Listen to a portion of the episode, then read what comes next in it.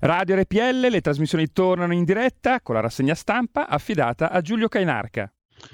Grazie a Giulio Cesare Carnelli in regia, eh, un cordialissimo saluto a tutte le ascoltatrici e a tutti gli ascoltatori, ben trovati al nostro appuntamento con la rassegna stampa alle 7.31 venerdì 7 gennaio. E andiamo subito a vedere le notizie del giorno. Come al solito iniziamo dall'agenzia ANSA che apre come tutti i quotidiani, come vedremo tra poco, sulle novità dell'ultimo decreto anti-Covid, multa da 100 euro una tantum agli ultra cinquantenni non vaccinati. La sanzione sarà irrogata dall'Agenzia delle Entrate, il decreto entrerà in vigore il giorno successivo alla pubblicazione, quindi molto probabilmente domani. Multa da 400 a 1000 euro per chi entra in negozio senza il pass. Protesta di Confcommercio. Così sintetizza l'agenzia ANSA le novità del decreto che avremo modo di vedere in dettaglio tra poco. La Lotteria Italia è il primo premio da 5 milioni a Roma, il Lazio conquista altri due premi e ancora i numeri della Covid, i casi 219.441, mai così tanti, il tasso di positività al 19,3%. Il calcio, la Serie A, il Milan travolge la Roma, pari Napoli in casa della Juve. E ritornando a questioni Covid, appello dei presidi, il rientro a scuola è ingestibile. I presidi chiedono 15 giorni di didattica a distanza. Molto rumore ha fatto sui giornali in cronaca anche il ritorno di Anna Maria Franzoni a Cogne, nella villetta del delitto vent'anni dopo. Ha festeggiato con il marito con fuochi d'artificio in giardino, scrive l'agenzia ANSA. Palermo ricorda invece Piersanti Mattarella 42 anni dopo, il fratello del capo dello Stato ammazzato dalla mafia. Omicron sembra meno grave ma causa ricoveri e uccide, lo dice l'Organizzazione Mondiale della Sanità. È uno tsunami rapido che sta travolgendo i sistemi sanitari. E poi si parla di terza dose per la fascia di età tra i 12 e i 15 anni. È stata emanata la circolare.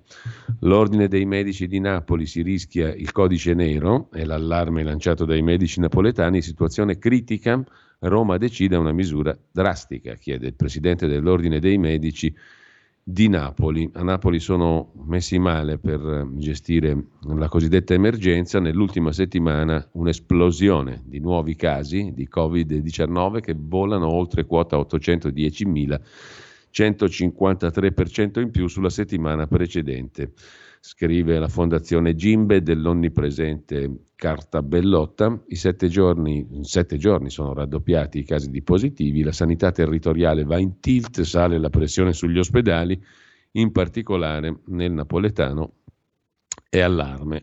Allarme alto anche da parte dei medici di Napoli. Il presidente dell'Ordine dei Medici Napoletani, Bruno Zuccarelli, parla di situazione critica né all'indomani del primo lockdown né nella seconda e terza ondata la situazione è stata tanto grave. Ora rischiamo di perdere il controllo. Ciò che si decide oggi avrà effetto fra 10-15 giorni. Se vogliamo evitare il peggio, si intervenga subito. Non metteteci in condizione di dover applicare il codice nero, ha concluso il presidente dell'Ordine dei Medici di Napoli, riferendosi al percorso medico per decidere chi curare e chi no, addirittura questo da Napoli.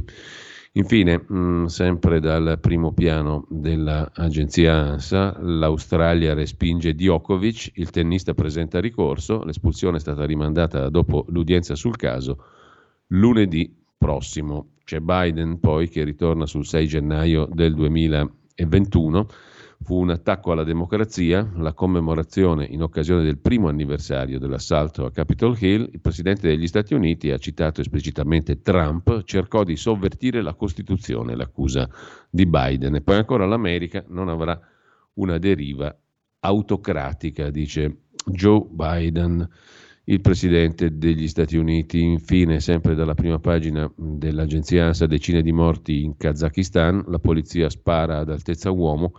Il governo calmiera i prezzi, ma la tensione è alle stelle. Arrivati i parà russi, appello del mondo alla de-escalation, scrive ancora l'agenzia ANSA in prima pagina. Velocemente andiamo a vedere come al solito anche ADN Kronos che apre la sua prima pagina con eh, il record dei contagi in Italia per Covid, oltre 200.000 in un giorno, la Lotteria Italia che va in gran parte nel Lazio, oltre che a Roma il primo premio, l'obbligo vaccinale per gli ultra cinquantenni che scatta da subito. La quarta dose di vaccino Covid ne parla il Chief Executive Officer, l'amministratore delegato di Moderna, il quale dice sarà necessaria prevedibilmente da parte dell'amministratore delegato di Moderna Steven Bansel, la quarta dose di vaccino probabilmente sarà necessaria. Autunno 2022, dice Bansel, Chief Executive appunto di Moderna, una delle due aziende produttrici del vaccino messaggero RNA. L'efficacia della dose booster, la terza, è destinata a diminuire nel corso dei mesi, come è accaduto dopo le due dosi del ciclo ordinario di vaccinazione. Sarei sorpreso di ricevere nelle prossime settimane dati in base ai quali la dose booster tenesse bene nel corso del tempo. Mi aspetterei che non reggesse alla grande. Sono le parole dell'amministratore di Moderna, Bansel, durante un evento organizzato da Goldman Sachs, la banca d'affari, giustamente. Parlando di sanità, di salute e di vaccini, Vuoi non metterci la Goldman Sachs? Diversi paesi, compresi Gran Bretagna e Corea del Sud, stanno già ordinando dosi di vaccino per un quarto round. Credo che ne avremo bisogno di dosi booster quarto giro nell'autunno 2022 e oltre, ha detto il Chief Executive Officer. Come suonano bene queste parole rispetto alla salute e alla sanità? Chief Executive Officer e banca d'affari Goldman Sachs affari, giusto appunto, indubbiamente diversi paesi appunto stanno già ordinando dosi per il quarto giro di vaccinazioni autunno 22 e oltre. Abbiamo detto, aggiunge il Chief Executive Officer di Moderna, che secondo le nostre convinzioni questo virus non se ne andrà, dovremo conviverci. È dura convivere con profitti miliardari. Eh? L'apparizione della variante Omicron sulla scena potrebbe accelerare il passaggio dalla fase acuta a quella endemica della crisi. Allo stesso tempo, dice l'amministratore delegato della Moderna, serve prudenza. L'ultima variante ha colto di sorpresa la comunità scientifica, la situazione potrebbe ripetersi. È impossibile prevedere se sia arrivo, in arrivo una nuova variante tra un giorno, una settimana, tre mesi e se sia peggiore in termini di gravità della malattia. Bisogna solo essere cauti, così in primo piano l'agenzia di N. Cronos che poi riporta uno studio preliminare fatto a dicembre dalla stessa Moderna, secondo cui una dose booster da 50 microgrammi aumenta di 37 volte gli anticorpi contro la variante Omicron. Con un bel 100 microgrammi, cioè una dose doppia, si arriva a 83 volte. I dati raccolti in Gran Bretagna mostrano che 20 settimane dopo la seconda dose Pfizer o Moderna l'efficacia contro l'infezione Omicron scende al 10%. Dopo praticamente 20 settimane, ovvero 5 mesi, lo stesso report indica che la protezione sale al 75% a due settimane dalla dose booster, cioè bisogna continuare a inocularsi per salvarsi la ghirba, secondo coloro che producono i vaccini medesimi. Per quanto concerne poi ancora la prima pagina dell'agenzia di N. Cronos, c'è poco da aggiungere, se non che sulla pillola anti-Covid della Merck, Bassetti ha detto è una svolta, ma non per tutti. L'altro celebre infettivologo dell'ospedale San Martino di Genova, Marco Matteo Bassetti dice la pillola anti-Covid della Merck sarà molto utile, è una svolta entusiasmo manifestato dal professor Bassetti sul Molnupiravir, il farmaco anti-Covid che blocca il virus ai primi stadi di malattia. La prima terapia domiciliare contro il Covid è stata somministrata, prevede anzi la somministrazione della pillola per 5 giorni nei primi giorni dal contagio. Ci sono criteri precisi che ha definito l'AIFA, l'Agenzia del Farmaco, per utilizzare questo farmaco, ovviamente non è che puoi dare la pillola al primo che a 30 anni, triplo vaccinato, ha i sintomi.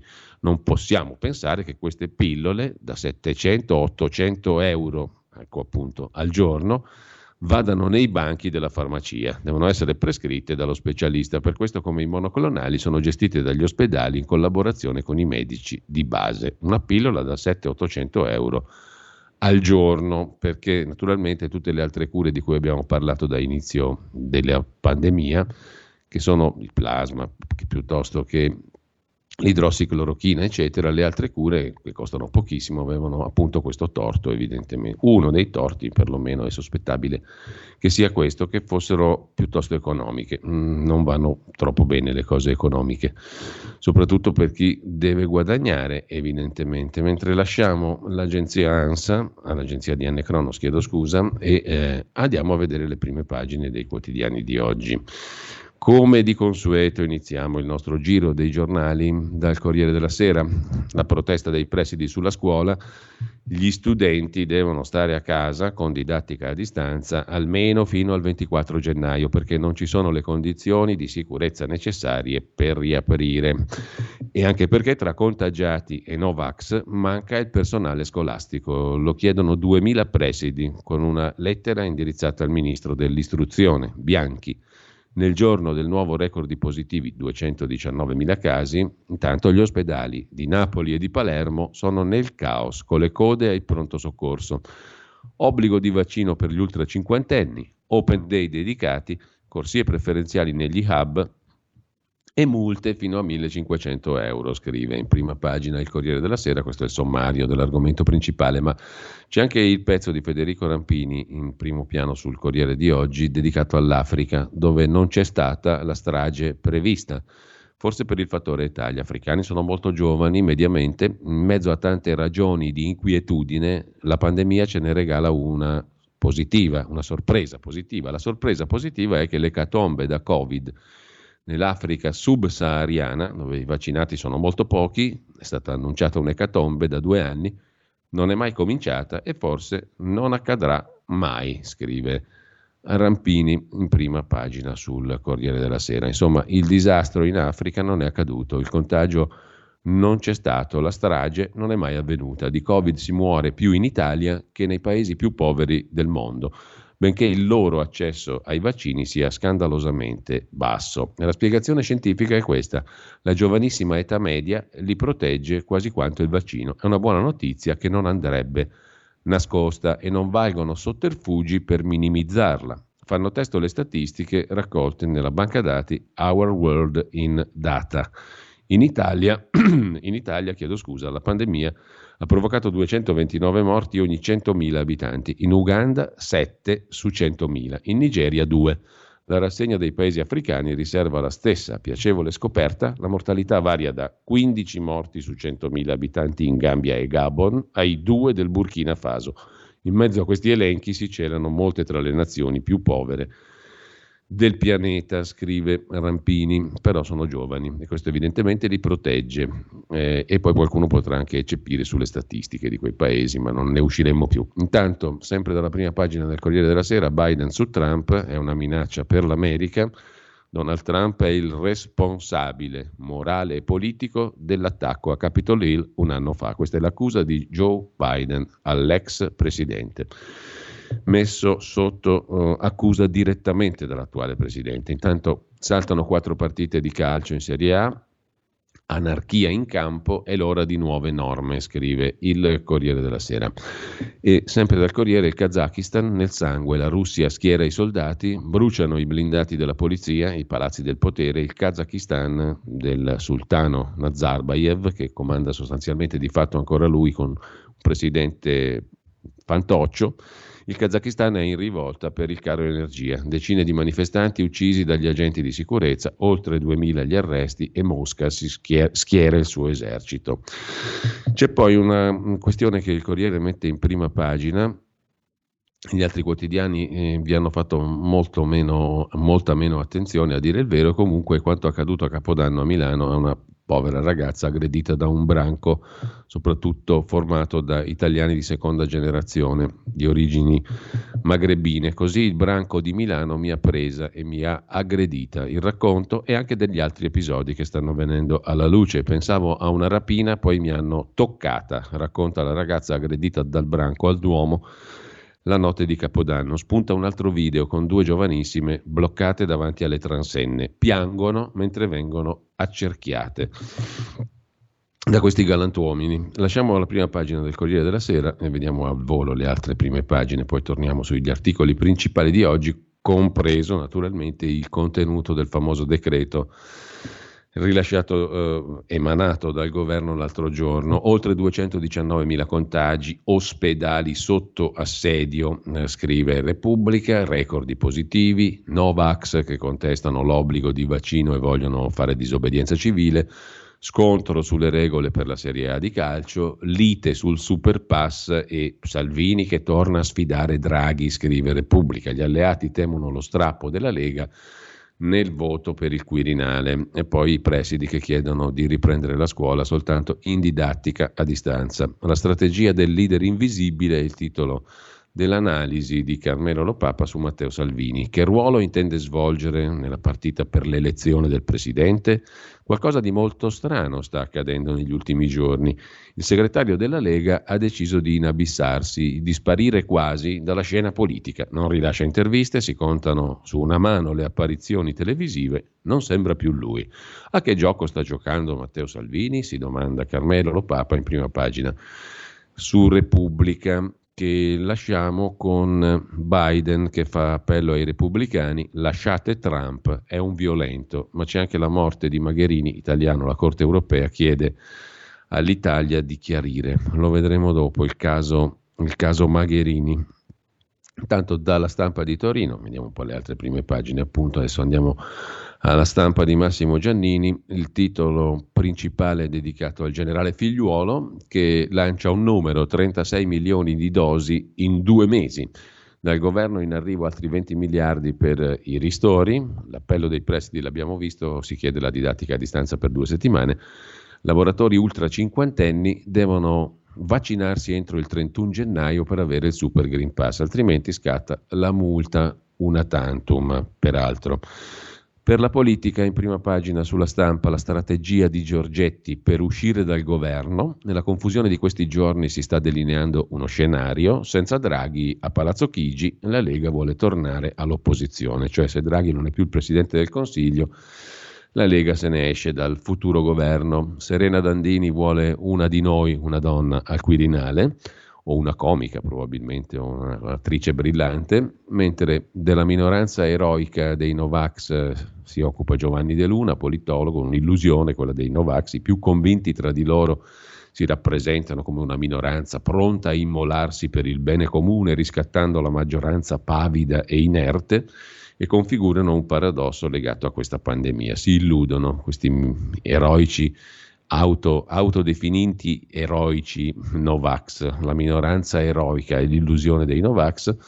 Cosa ci insegna il Djokovic Gate? Cerca di spiegarlo l'economista Pietro Garibaldi sulla stampa in prima pagina. Il caso del tennista serbo, mm, con l'introduzione dell'obbligo vaccinale in Italia per gli ultra cinquantenni, la surreale vicenda del tennista Novak Djokovic ufficialmente scettico sui vaccini, è istruttiva. Il tennista è stato bloccato in aeroporto dalle autorità australiane perché non vaccinato e in possesso di un visto di entrata non legale. Le regole per entrare in Australia sono molto chiare, ma richiedono ai viaggiatori di essere vaccinati contro il Covid-19 oppure di essere in possesso di una giustificazione medica che attesti l'impossibilità di sottoporsi al vaccino. Il tema riguarda il principio delle deroghe rispetto a un principio generale. Da quanto risulta, Djokovic aveva ricevuto dagli organizzatori del torneo l'esenzione all'obbligo vaccinale, il permesso di partecipare, esenzione convalidata da una doppia commissione medica.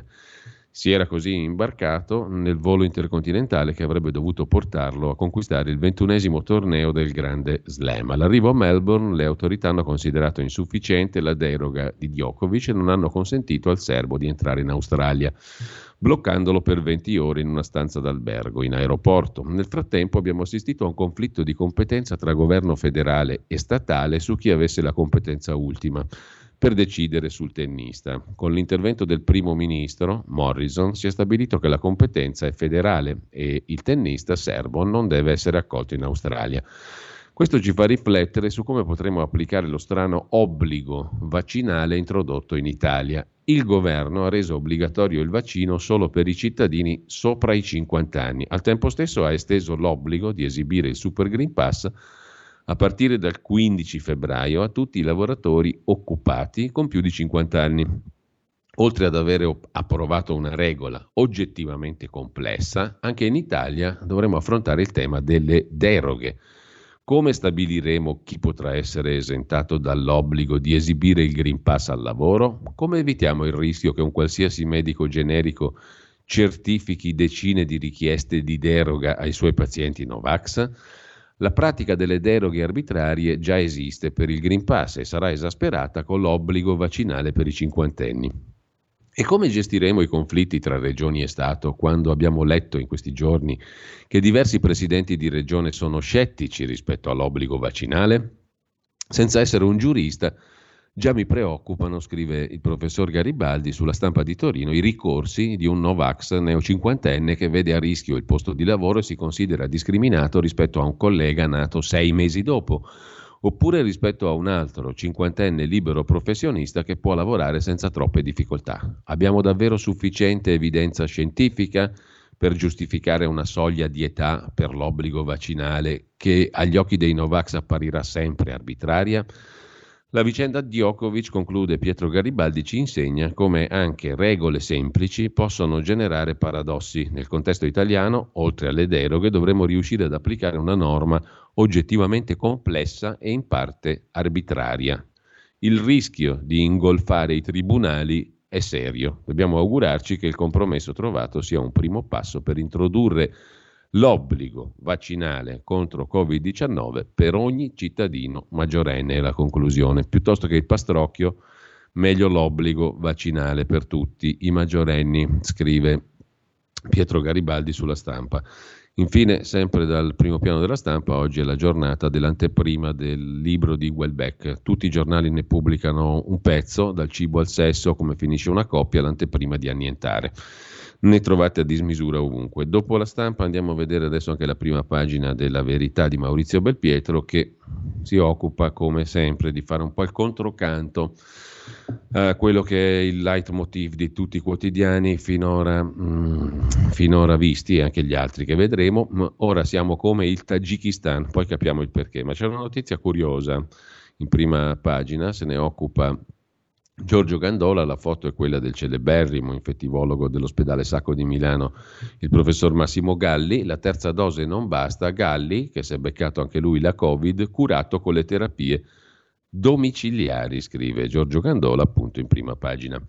Citando una frase dello stesso Galli, è possibile che si arrivi presto a 200.000 contagiati al giorno, aveva detto Massimo Galli. E uno è lui, scrive la verità. Il Covid, o la Covid per meglio dire, non risparmia nessuno e neanche i luminari. Nei giorni scorsi, infatti, è stato infettato anche il professor Massimo Galli, notissimo virologo televisivo, costretto a letto con una manifestazione virale tutt'altro che banale.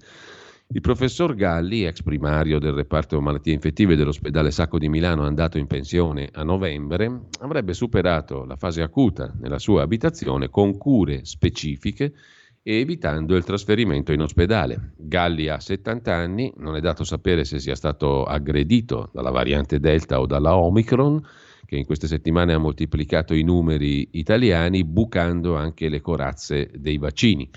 Questo perché la variante sudafricana differisce per 32 mutazioni dal virus originario, sul quale sono stati impostati i vaccini. Il contagio di un medico eccellente dopo tre dosi di vaccino, era trivaccinato il professor Galli, sorprende, anche perché è scontato che uno dei primi esperti a divulgare il decalogo della profilassi abbia rispettato ogni regola. La notizia è una conferma di due variabili che stanno rendendo più pesante l'emergenza la solo parziale copertura del vaccino e la sostanziale inutilità di provvedimenti restrittivi da dittatura sanitaria. Questo a maggior ragione dopo l'arrivo della tempesta Omicron. Insomma, Galli eh, è stato curato a casa, ha evitato il ricovero grazie a terapie precoci, è stato salvato più dalle cure che dalla terza dose del vaccino. Un'altra conferma, scrive Giorgio Gandola, che insistere con divieti e farmaci imperfetti non ha senso. Bisogna cominciare a trattare a domicilio i pazienti, i malati, prima che si aggravino, scrive la verità in prima pagina. Ma torniamo al punto principale, il titolo d'apertura. Ora siamo come il Tagikistan, con l'ultimo decreto del governo. Mettono sul lastrico le famiglie e non c'è neanche un testo perché non è ancora stato pubblicato in Gazzetta Ufficiale il decreto in questione. L'obbligo vaccinale vige in un pugno di paesi, tra cui pochissime democrazie, e adesso viene introdotto anche in Italia per chi ha più di 50 anni. È una palese violazione della Costituzione, scrive la verità, fatta attraverso un decreto anziché una legge, come prevede l'articolo 32 della Costituzione, che vuole una legge per l'obbligo vaccinale. Una legge votata dal Parlamento, non un decreto emanato dal governo, un provvedimento che provocherà sconquassi nel mondo del lavoro e non fermerà le pandemie. E scrive il direttore Maurizio Belpietro.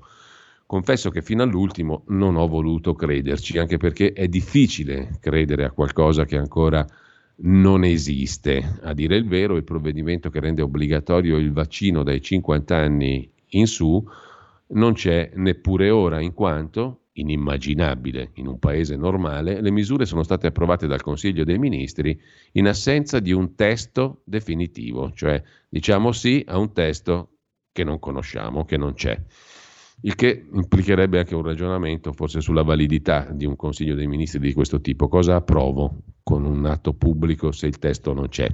Comunque, e non è un problema da poco. Comunque, detto questo, mercoledì fino a tarda sera, scrive Belpietro, ho pensato che il buonsenso e la logica avrebbero prevalso, invece ha prevalso speranza il ministro, che da due anni rappresenta un'antinomia ambulante, una contraddizione evidente del cognome che porta a spasso da febbraio dello scorso anno, invece che speranza, trasmette solo pessimismo. Il ministro della Salute, che rassicurava gli italiani, escludendo che Covid potesse arrivare sul nostro paese, che scrisse un libro per spiegare come aveva sconfitto la pandemia, il ministro Speranza non solo ha prevalso sul buonsenso, ma è riuscito a imporre al governo norme che non esistono in alcun paese democratico, ma in Tagikistan sì, convincendo il governo a violare la Costituzione. Già, perché la carta su cui si fonda la nostra Repubblica stabilisce articolo 32 che nessuno può essere obbligato a un determinato trattamento sanitario se non per legge. È evidente, scrive Belpietro, che per disporre una misura coercitiva come quella che prevede la vaccinazione di un farmaco contro la volontà di una persona sia necessaria una legge. Attenzione, non un decreto che per definizione è un provvedimento d'urgenza che poi deve passare dal Parlamento che lo deve approvare altrimenti decade. Serve invece una legge. In questo caso la legge non c'è. Abbiamo un decretino che tuttavia è una misura straordinaria dettata da una situazione d'emergenza. Quale sarebbe l'emergenza se le norme contenute nel provvedimento entrano in funzione tra un mese o un mese e mezzo? Chiunque non sia prevenuto a questo punto si rende conto della forzatura, a maggior ragione se si considera che si sta introducendo, per via straordinaria, un obbligo che dovrà essere reiterato nel tempo, in quanto se è vero che i vaccini perdono efficacia dopo tre o quattro mesi, ogni tre o quattro mesi si renderà necessario obbligare gli italiani a vaccinarsi, non con la terza dose, come ora è richiesto a 27 milioni di italiani che non hanno ancora fatto il richiamo ma con la quarta o la quinta, come sta avvenendo in Turchia, paese che però non è noto per il rispetto dei diritti umani. E l'assurdità decisa dal governo non si esaurisce nell'obbligo introdotto per decreto, ma anche nell'assoluta disparità di trattamento, scrive Belpietro. Qual è la ragione che induce il governo a ritenere che dai 50 anni in su ci si debba vaccinare? Il pericolo che il virus dilaghi? Forse il Covid chiede la carta di identità alle persone prima di infettarle? Un quarantenne obeso e con la pressione alta è per caso meno a rischio di un cinquantenne con i trigliceridi in ordine e in piena forma fisica? Non c'è alcuna ragione sanitaria che faccia la differenza, men che meno se si pensa ai giovani. Fino a ieri, scrive Maurizio Belpietro nell'editoriale della Verità di oggi, i virologi ci spiegavano che a essere in pericolo erano soprattutto i bambini che, essendo inconsapevoli veicoli di coronavirus, andavano vaccinati. Poi, visto il flop della campagna dedicata ai piccoli, siamo al 10%, hanno deciso di rifarsi sugli adulti, minacciando multe e escludendo dai luoghi di lavoro milioni di italiani, i quali sono davanti al diktat, perdere lo stipendio o decidere di testa propria. Su questo tema ovviamente il governo rischia grosso, imponendo l'obbligo mette sul lastrico intere famiglie. Risultato, chi non lavora e incassa il reddito di cittadinanza o la NASPI continuerà a vivere tranquillo, con il vaccino o senza. Chi ha un lavoro, se non si sottopone all'iniezione, non avrà più un salario. Tralascio, prosegue Belpietro, i problemi che si apriranno in molte piccole e medie aziende dove i dipendenti non sono intercambiabili, anche se l'esecutivo autorizza l'imprenditore a rimpiazzare i Novax lasciati a casa, il posto dovrà essere conservato e in attesa che l'emergenza finisca il buco nell'organico dovrebbe essere tappato con un precario. Ma a Palazzo Chigi pensano davvero che ciò sia possibile? Che un operaio specializzato o un quadro siano pedine della dama che levata una se ne mette un'altra?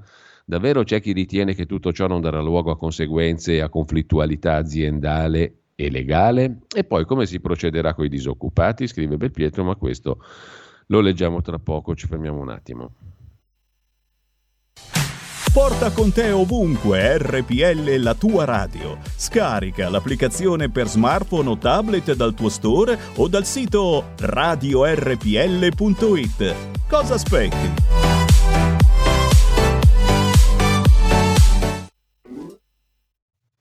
Rieccoci, rieccoci in onda subito al volo. I brani musicali li sentiamo dopo se ci avanza tempo perché la rassegna di oggi è piena di cose da dire. Dunque, come si procederà con i disoccupati? Si domanda Belpietro sulla verità di stamani. Per accertare che abbiano adempiuto all'obbligo vaccinale previsto da Speranza e compagni, si procederà con i carabinieri, come pochi giorni fa ipotizzava un consulente del ministro della Salute?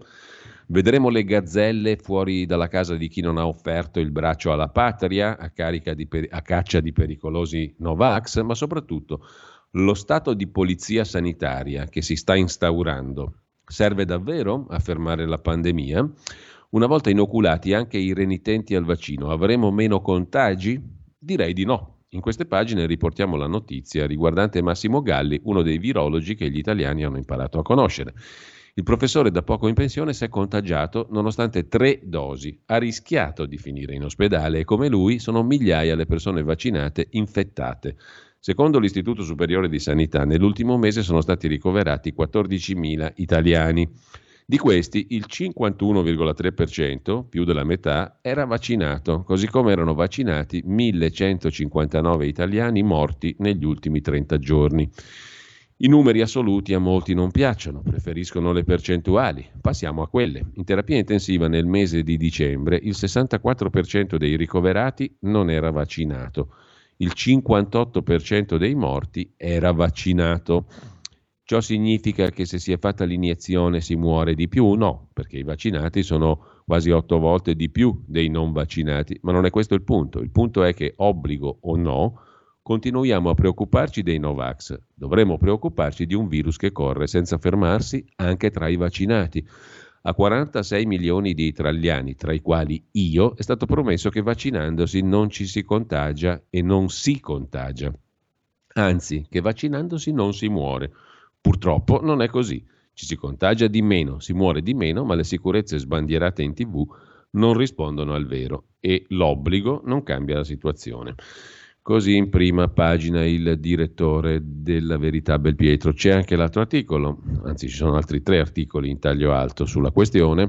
Camilla Conti, un guazzabuglio che unisce il peggio del pass e del vincolo. Mentre scriviamo manca ancora il testo di un decreto di cui finora abbiamo solo la bozza finita sul tavolo del Consiglio dei Ministri di ieri sera. Dunque incompleta e già stralciata in alcune sue parti, scrive Camilla Conti in prima pagina sulla verità. Dopo il no della Lega all'obbligo del Super Green Pass in banca e dal parrucchiere. Tra i mille interrogativi non chiariti resta il seguente. Quando scatteranno le nuove regole?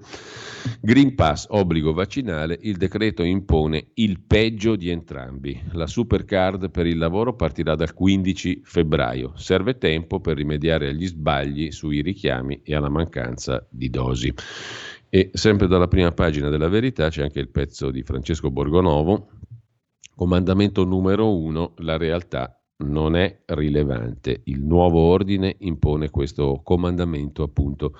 La realtà è diventata superflua, è vero soltanto ciò che è utile al potere, dalle misure emergenziali che entrano in vigore tra un mese ai presunti Novax che rifiutano le cure Nessuno si fa più domande, basta che una notizia alimenti la narrazione dominante per essere accettata. I nuovi vaccinati con tre dosi, dovuti alle ultime decisioni, li vedremo forse in estate, dunque non ci sarà alcun impatto nel breve periodo.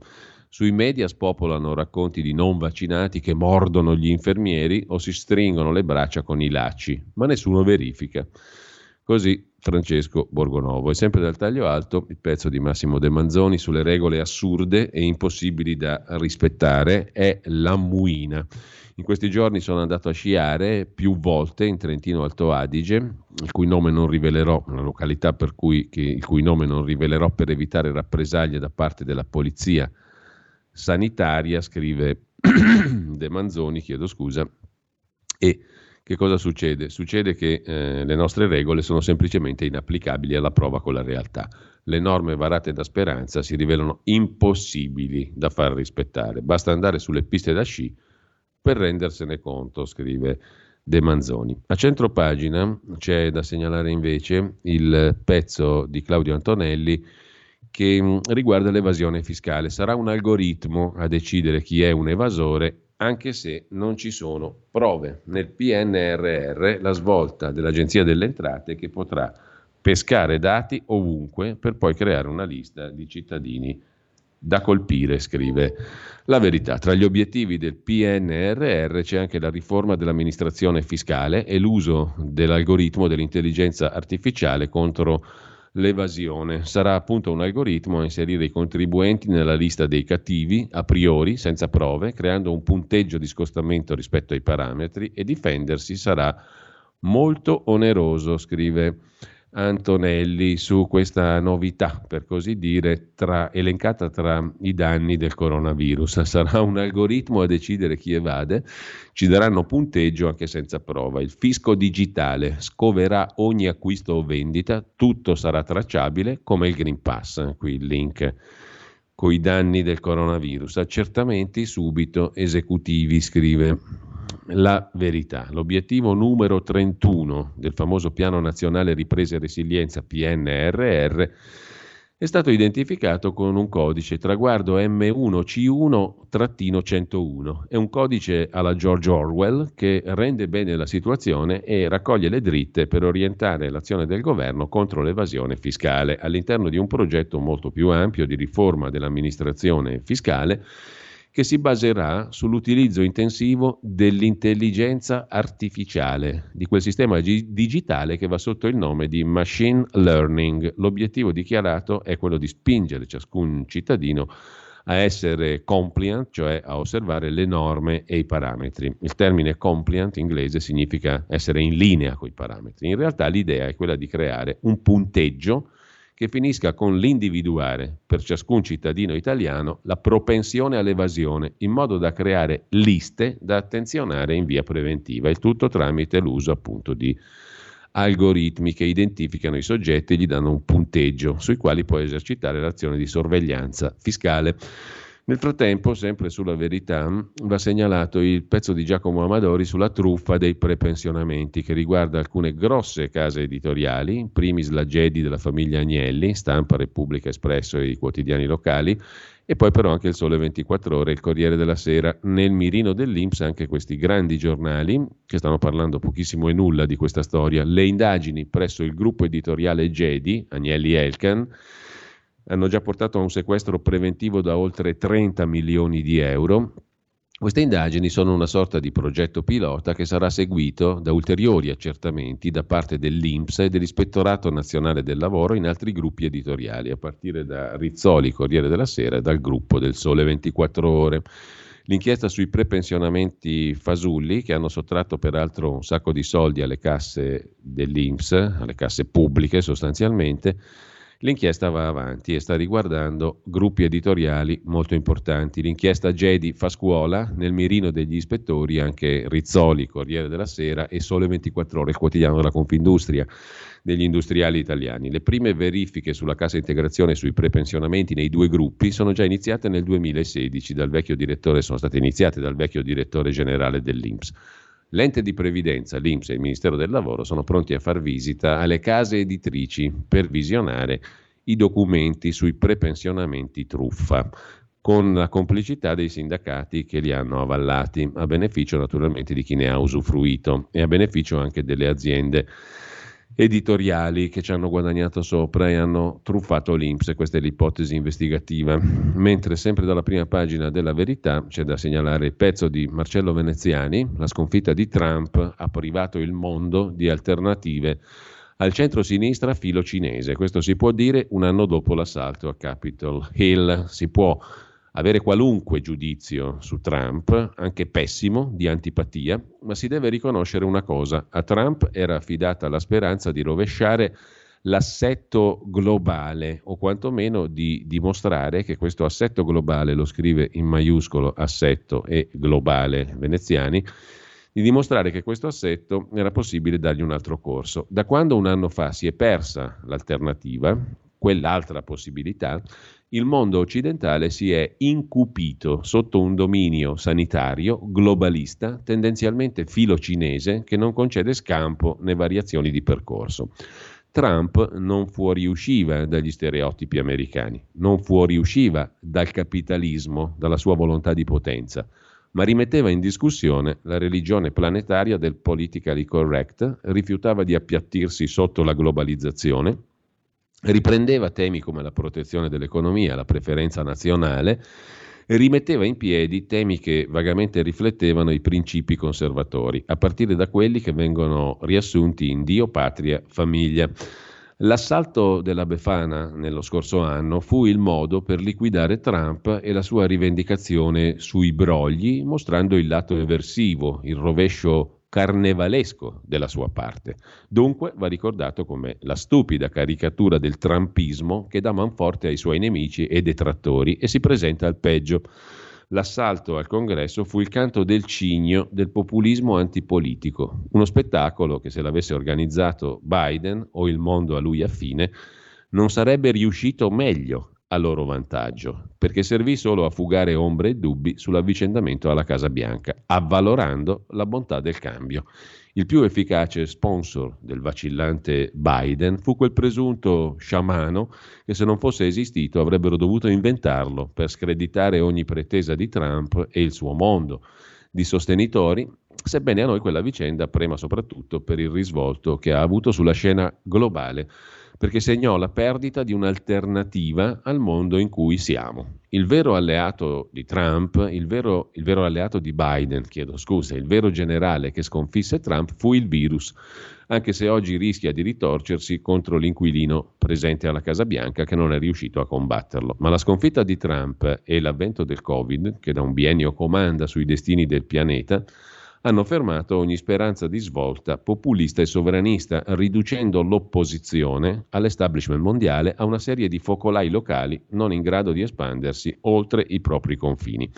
Di quel travaglio la rappresentazione più vistosa in Italia è il tormentoso affanno della Lega, che si è praticamente dimezzata nei sondaggi e non trova ancora una rotta sicura e vincente, risultando né di lotta né di governo. Oscilla tra integrazione nel sistema politico, o meglio nel sistema solare draghiano, e fronda, con scarsa capacità di manovra e rischio di eclissarsi all'ombra della Meloni. D'altra parte è vero che nessuna forza politica se la passa bene, tutti sono appesi a tenui fili che passano dall'elezione al Quirinale al rinnovo di Palazzo Chigi. Peggio di tutti i grillini che sbandano e assumono posizioni incoerenti rispetto al giorno prima, prive di logica se non salvare la pelle e durare il più a lungo possibile. Ma non stanno bene neanche gli altri. I Dem non trovano un equilibrio tra essere partito dell'Europa e alleato ora della Lega, ora di Fratelli d'Italia o di Berlusconi. Si è arrestata la crescita della Meloni, si è appannato il suo ruolo di antagonista, a bagnomaria da troppo tempo. Rischia molto nella partita del Quirinale. Forza Italia è ridotta a comitato elettorale Berlusconi presidente, dopodiché potrà sciogliersi nella maggioranza Ursula o estinguersi nelle braccia di Renzi. Viceversa, se la scalata di Berlusconi dovesse fallire, più probabilmente toccherà a Forza Italia a restare nel centro-destra. Se la passa meglio Renzi, ma c'è un piccolo particolare, il suo partito non esiste. Ma non è la geografia variabile della politica che ci interessa, ma il tema di fondo, generale. Si avvia a concludere Veneziani. È possibile pensare ancora a qualcosa di diverso, di alternativo a livello europeo e italiano, nonostante la rimozione forzata di Trump? Le elezioni in Francia non sembrano offrire spazi per una svolta. La mucchiata tedesca post-Merkel preclude questi spazi. Il governo di centrosinistra sembra la sola formula di governo autorizzata dalla Commissione europea e dal sistema tecnofinanziario e non consente variazioni se non periferiche, Ungheria, Polonia, pur accerchiate.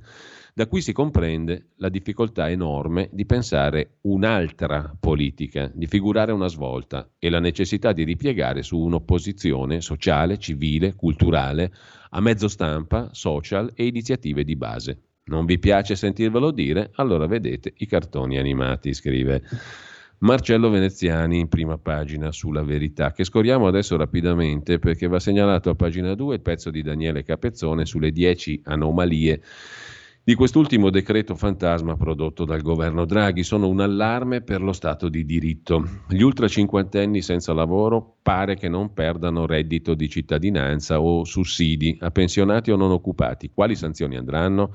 E per la mancata vaccinazione, multa una tantum? A scuola puniti anche i vaccinati da tempo. Nel suo giro una faticata befana tra caramelle e carbone deve essersi dimenticata di lasciarci il testo del decreto teoricamente varato dal governo il 5 gennaio. Insomma, il decreto non c'è. Siamo al terzo decreto in 12 giorni, non illustrato in conferenza stampa, ma per strada da qualche ministro tipo Brunetta. E ancora ieri, 6 gennaio, circa 24 ore dopo la fine del Consiglio dei Ministri, la versione finale del decreto non era disponibile. Ogni analisi è legata alle bozze circolate nel pomeriggio del 5. Dopodiché, nel pomeriggio di ieri, parlavano di una riscrittura in corso del provvedimento già approvato dal Consiglio dei Ministri. Pensate un po'.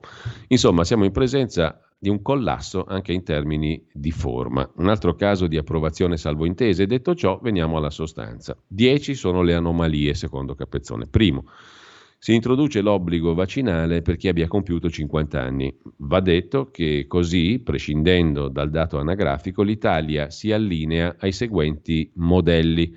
Indonesia, Tagikistan, Turkmenistan, Ecuador, Stati federati di Micronesia e da febbraio Austria. Secondo punto, sui luoghi di lavoro l'obbligo, verificato nella forma di Green Pass Super, scatterà solo dal 15 febbraio, cioè tra 39 giorni. Ha senso un'emergenza, definita gravissima, ma di fatto posticipata di oltre un mese? Terzo, per gli ultra cinquantenni senza lavoro non sembra essere prevista la perdita di reddito di cittadinanza, NASPI o altri sussidi, in contrasto con la perdita dello stipendio minacciata a chi invece il lavoro ce l'ha. Può reggere questa discriminazione? Quarto punto. Per gli ultra cinquantenni, pensionati e non occupati, che sanzione è prevista? Qualcuno immagina forse di schierare la forza pubblica, polizie e carabinieri nelle case degli anziani o di multarli o decurtare la loro pensione? Per i cinquantenni pensionati stiamo parlando e non occupati. Secondo fonti di Palazzo Chigi, a coloro che non saranno in regola con l'obbligo di vaccino dal 1 febbraio prossimo verrà irrogata dall'Agenzia delle Entrate attraverso l'incrocio dei dati della popolazione residente con quelli delle anagrafi vaccinali, una sanzione di 100 euro, una tantum. Quindi diventa solo una tassa in più per essere liberi di non vaccinarsi? È ridicolo e poco credibile, scrive Capezzone. Quinto punto. L'articolo 32 della Costituzione spiega che anche un'eventuale norma sull'obbligo vaccinale non può violare i limiti imposti dal rispetto della persona umana. Togliere lo stipendio a una persona, impedendole di portare il pane a casa, è compatibile con questa disposizione costituzionale? Sesto, è compatibile con la Costituzione un obbligo che non definisca preventivamente il numero e i tempi delle vaccinazioni imposte in presenza di un vaccino che non immunizza totalmente? Settima questione, resterà il meccanismo del consenso informato a carico del vaccinato o lo Stato si farà carico di eventuali effetti avversi? Esistono leggi in tal senso, ma di volta in volta occorre che si sollevi un caso davanti alla Corte Costituzionale che estende la giurisprudenza a ogni nuova vaccinazione. Perché lo Stato stavolta non taglia la testa al toro con una previsione esplicita di copertura dei danni? Ottavo punto, elenca ancora Capezzone, alla fine ci si è almeno risparmiati l'assurdità del super Green Pass per accedere a servizi alla persona, servizi pubblici, postali, bancari, finanziari, attività commerciali, ma tragicomicamente sarà comunque richiesto il Green Pass base, cioè per andare in posto o in banca tu devi avere il tampone. Che modello di società ha in mente chi intende regolare anche l'accesso al barbiere? Nono punto, il governo fa sapere che seguirà un atto secondario per sapere dove il Green Pass non sarà richiesto. Pura follia, moltiplicare le norme per rendere la vita impossibile al cittadino. Infine, il cruciverbone scolastico, sempre più complesso. All'asilo la didattica a distanza scatterà con un solo alunno, nella scuola primaria con due, nella scuola secondaria con tre ma sempre nella secondaria, con due positivi sarà disposta la didattica a distanza non solo per i non vaccinati, ma anche per i guariti e i vaccinati da oltre 120 giorni. Triplo paradosso, discriminare alcuni ragazzi, penalizzare chi si era vaccinato con anticipo, violare ogni privacy. Serve altro per suonare un campanello d'allarme? Anche Carlo Cambi si occupa della questione. C'è l'obbligo d'urgenza ma indifferita, validità dal 15 febbraio, governo affetto da decretinismo che dimentica le prerogative del Parlamento. Norme dubbie possono decadere, ma già provocano effetti devastanti, perché poi il, il decreto è immediatamente in vigore. Il delirio vaccinista, scrive Carlo Cambi, ha come effetto collaterale il decretinismo. Il governo ha varato cinque norme in dieci giorni, provocando il caos, effetto tamponi, ma l'ultimo decreto che impone la puntura agli ultra cinquantenni è di fatto illegale, scrive Cambi, per tre ragioni. La Costituzione non contempla obbligo sanitario per decreto, il decreto smentisce se stesso negando l'urgenza dei provvedimenti perché li rimanda a 39 giorni c'è una disparità di trattamento tra cittadini vaccinati prima e dopo l'obbligo. Così riassume Carlo Cambi, mentre c'è da segnalare anche il pezzo di Patrizia Floderreiter sugli eventi avversi, il no alla liberatoria.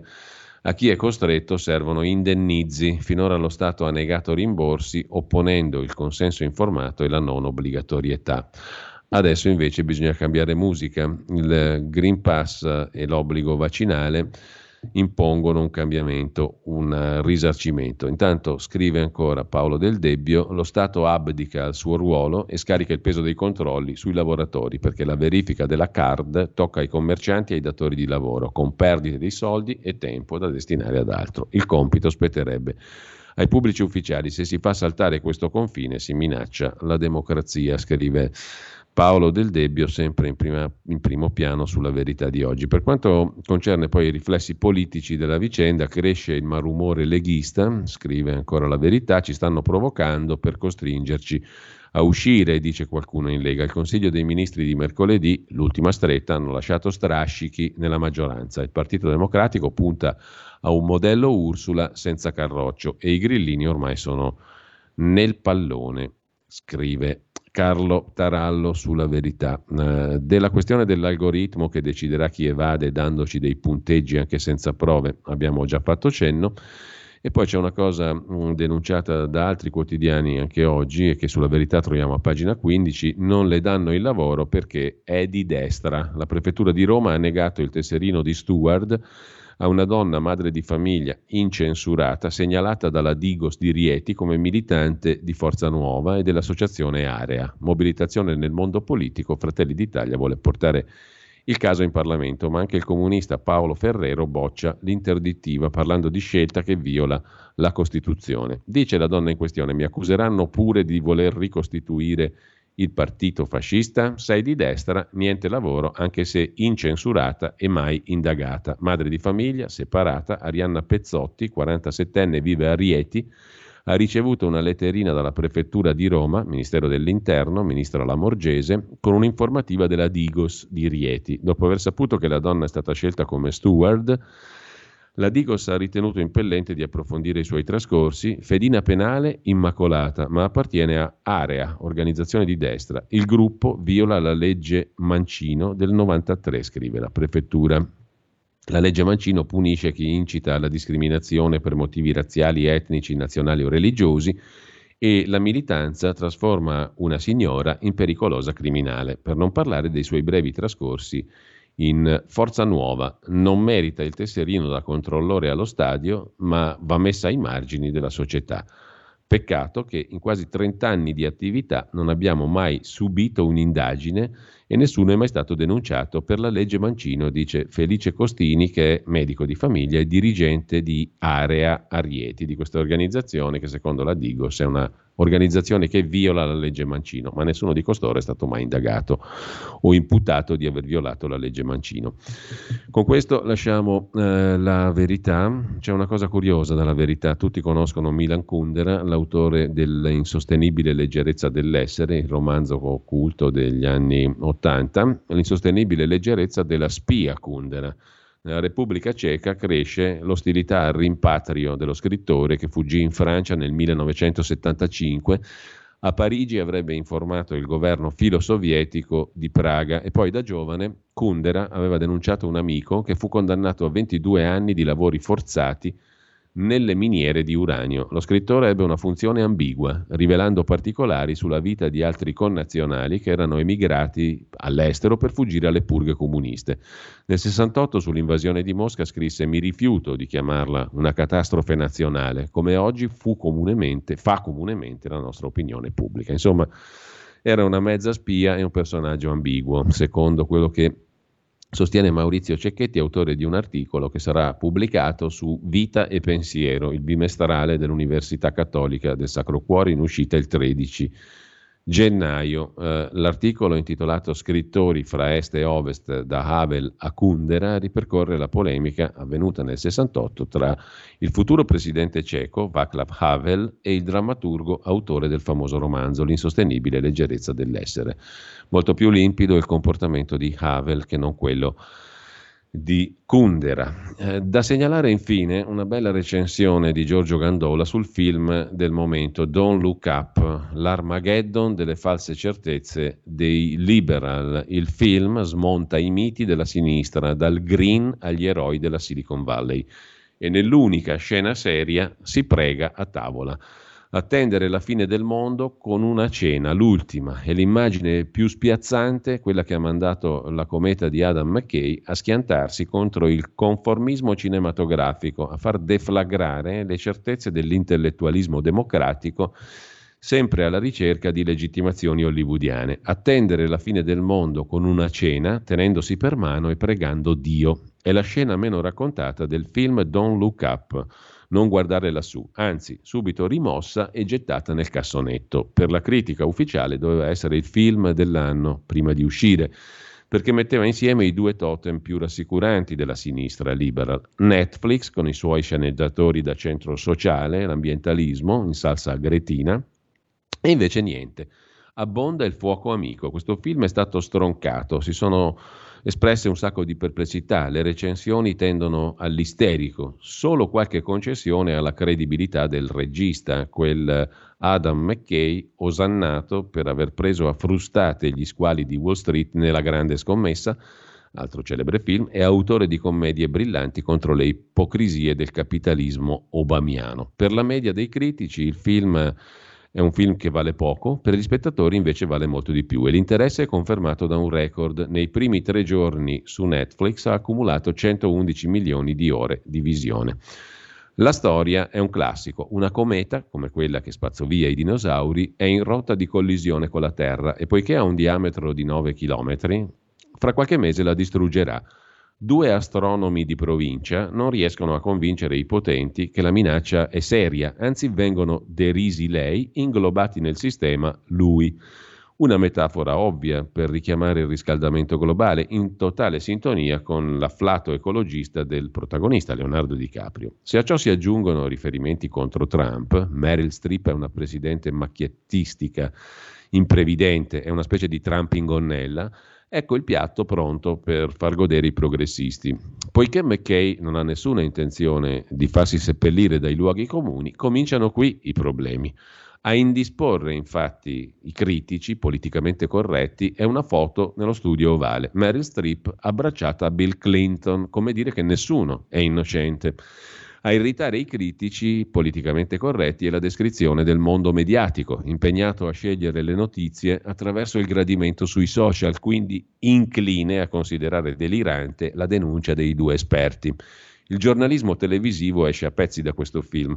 La regina dei talk show sembra la caricatura di Lily Gruber. Kate Blanchett eh, interpreta la regina del talk show, una specie di caricatura in effetti di Lily Gruber. A questo punto il critico comincia a contorcersi sulla poltrona e a domandarsi nessun poliziotto del karma che abbia controllato il, il montaggio? Ma a Netflix erano tutti tutti in ferie, insomma, scrive Giorgio Gandolo, un film da vedere perché smonta le certezze e i miti della sinistra, dal green agli eroi della Silicon Valley. Ne ho fatto un'ampia recensione oggi della verità perché c'erano parecchi spunti, diciamo così, interessanti e poi torniamo tra poco alle altre prime pagine di oggi e agli approfondimenti, se ce ne sarà il tempo.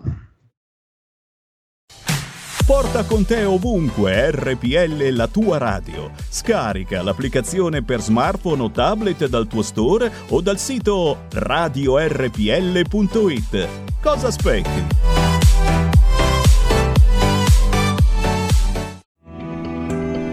Il meteo.it presenta le previsioni del giorno.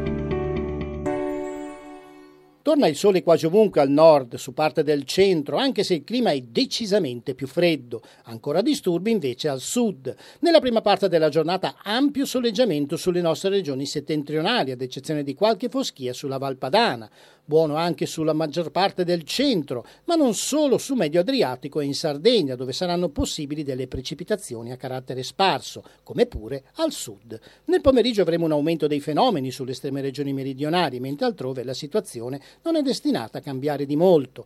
Le previsioni di ilmeteo.it tornano più tardi. Un saluto da Stefano Ghetti. Avete ascoltato le previsioni del giorno. Thank you.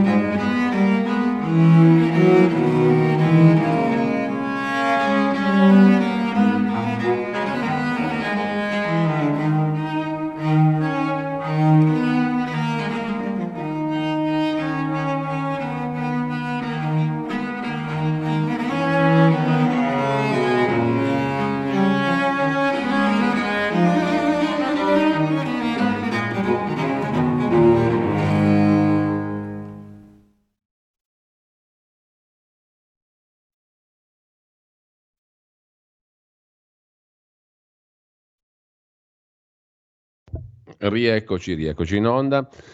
Siamo ritornati in diretta dopo il primo brano musicale di oggi che in realtà si rifà alla data di ieri perché abbiamo ascoltato poco fa eh, la eh, sonata numero 3 per due violoncelli in La minore di Giuseppe Sammartini, compositore oboista che nasce a Milano appunto il giorno della Befana, il 6 gennaio del 1600. 95. Intanto torniamo appunto in diretta e dovremo essere in collegamento in questo momento con Malika Zambelli che indefettibilmente anche oggi, anche oggi venerdì, ci tiene compagnia con il suo Stai Karma dalle 12 alle 13. Buongiorno Malika, buon anno. Buongiorno Giulio, buon anno, buon anno a tutti. Allora, di che ci parli oggi?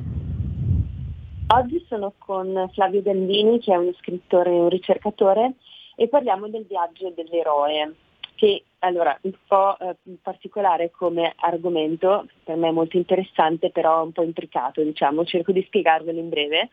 Eh, il viaggio dell'eroe in sostanza è una struttura narrativa che si riscontra in eh, tante categorie di narrazioni, è il, il racconto dell'eroe che praticamente parte per un viaggio, si imbarca nell'avventura, poi in quell'avventura avviene un momento di crisi e infine si ritorna a casa vittorioso e trasformato, cioè l'eroe ritorna a casa vittorioso e trasformato.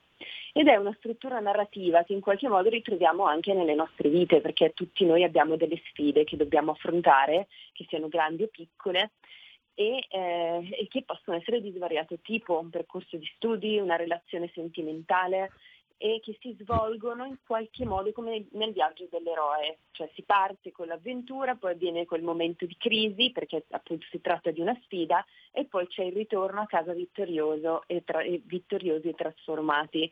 È un po' come il viaggio di Dante che dall'inferno esce a rivedere le stelle, il viaggio di Ulisse per sì. Itaca che ritorna a Itaca e in psicologia si parla anche del viaggio dell'eroe che Jung considerava un processo di crescita personale, cioè una sorta di viaggio interiore che si basa in pratica sulla, sull'interpretazione degli archetipi collettivi che in qualche modo agiscono dentro di noi. Allora con Flavio sì, parleremo di questo viaggio dell'eroe in senso psicologico e non solo, ma poi anche faremo una carrellata diciamo, di tutti quegli archetipi collettivi che vivono dentro di noi e di come questi archetipi agiscono all'interno di noi. Quindi sarà una giornata pregna.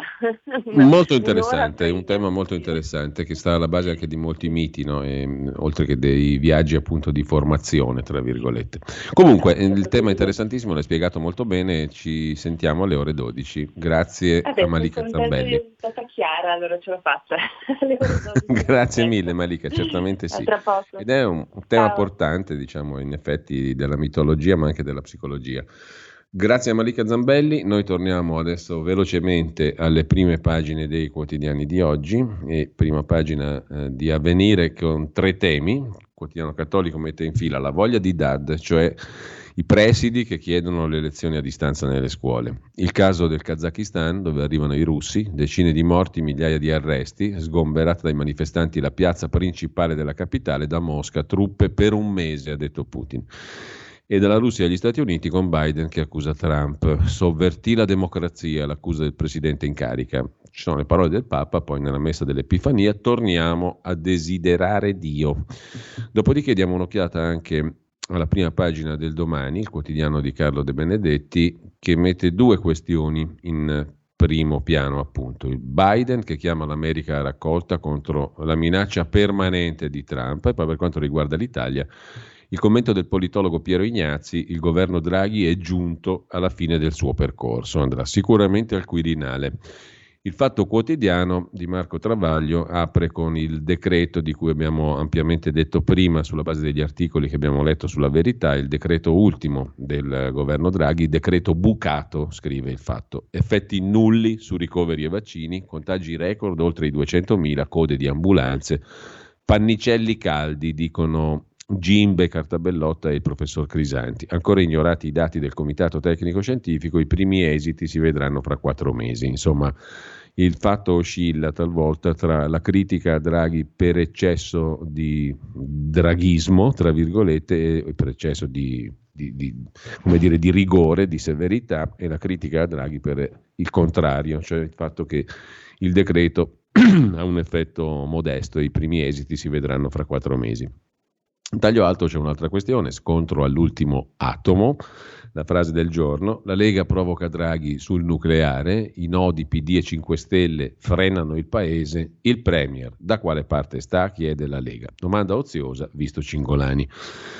Poi la circolare sulla pubblica amministrazione lo smart working eh, in primo piano che ritorna sostanzialmente, i 2000 presidi contro Draghi che chiedono la didattica a distanza e Draghi scocciato con i suoi per il Quirinale. Voto col Covid, ipotesi di rielezione di Mattarella o di reggenza Berlusconi insegue 36 peones per farsi votare da loro. Malumori e difficoltà di Draghi, sempre meno in sintonia con i partiti di governo, tanto da mettere in dubbio la sua salita al colle. Intanto sull'elezione, dove si andrà per le lunghe, incombono le varianti Mattarella bis e Casellati.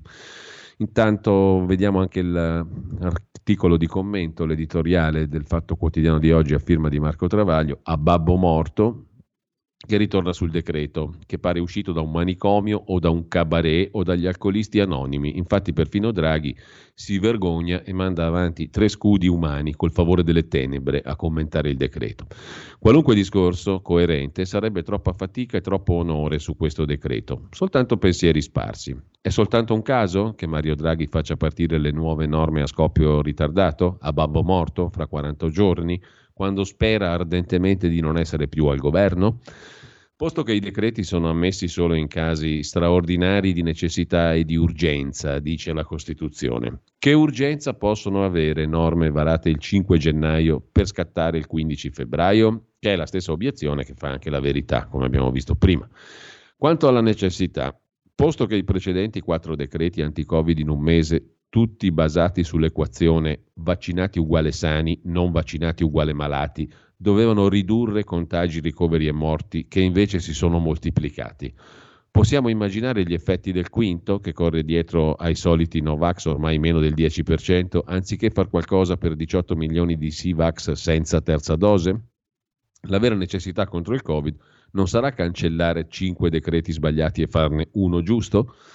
Posto che il vaccino non riesce a farselo neanche chi vuole, per i cinque mesi di ritardo del governo sulle terze dosi, si spera che l'obbligo non convinca nessuno dei due milioni e mezzo di Novax ultra cinquantenni a vaccinarsi, se no il sistema già oggi in tilt collassa. L'unica chance di far funzionare il decreto è che nessuno lo rispetti. Il 22 luglio, prosegue Travaglio, Draghi spiegò il Green Pass come garanzia di essere tra persone non contagiose corbelleria scientifica, visto che Delta e ancor più Omicron contagiano vaccinati e non, così come i tamponi ai turisti stranieri per bloccare Omicron alla frontiera, scrive ancora Marco Travaglio. O il Super Green Pass adesso rafforzato per gli ultra cinquantenni e il modello base per andare sui mezzi o in banca o dal barbiere non è più per fermare i contagi, che dei vaccini se ne fottono, ma per salvare le vite ai Novax. Quella dei vaccinati è salva per definizione. Lodevole proposito, ma allora perché non vietare per legge pure il suicidio? Il fatto che chi vuol salvare la vita ai Novax contro la loro volontà pretenda contemporaneamente una legge per il suicidio assistito, omicidio del consenziente, aggiunge al tutto un tocco di surrealismo. Siccome le code al gelo sono ancora poche, si sentiva giusto la mancanza di quelle fuori dalle banche o dalle poste per controllare Green Pass o tamponi. Per gli ultra cinquantenni disoccupati, sorpresi a zonzo, senza vaccino, multa di 100 euro, sempre meno di un tampone molecolare. Trovata sul web una battuta di questo tipo, conclude Travaglio. Una delle più importanti differenze tra gli uomini e gli animali è che gli animali non permettono al più idiota di diventare capobranco. Così Marco Travaglio in prima pagina sul Fatto Quotidiano. Sul foglio invece c'è il pezzo del direttore Cerasa, Claudio Cerasa, dedicato a Salvini, La trappola della parentesi, il titolo del commento. Uscire o no dal governo? Resistere o no alla tentazione di tornare più di lotta, meno di governo? La scelta fa, fra trucismo e draghismo mostra il dramma politico del leader della Lega, mentre la saggezza è giovane, scrive ancora sul foglio di oggi Antonio Pascale. La fascia che si vaccina di più è quella dei ventenni, più coscienziosi dei loro genitori.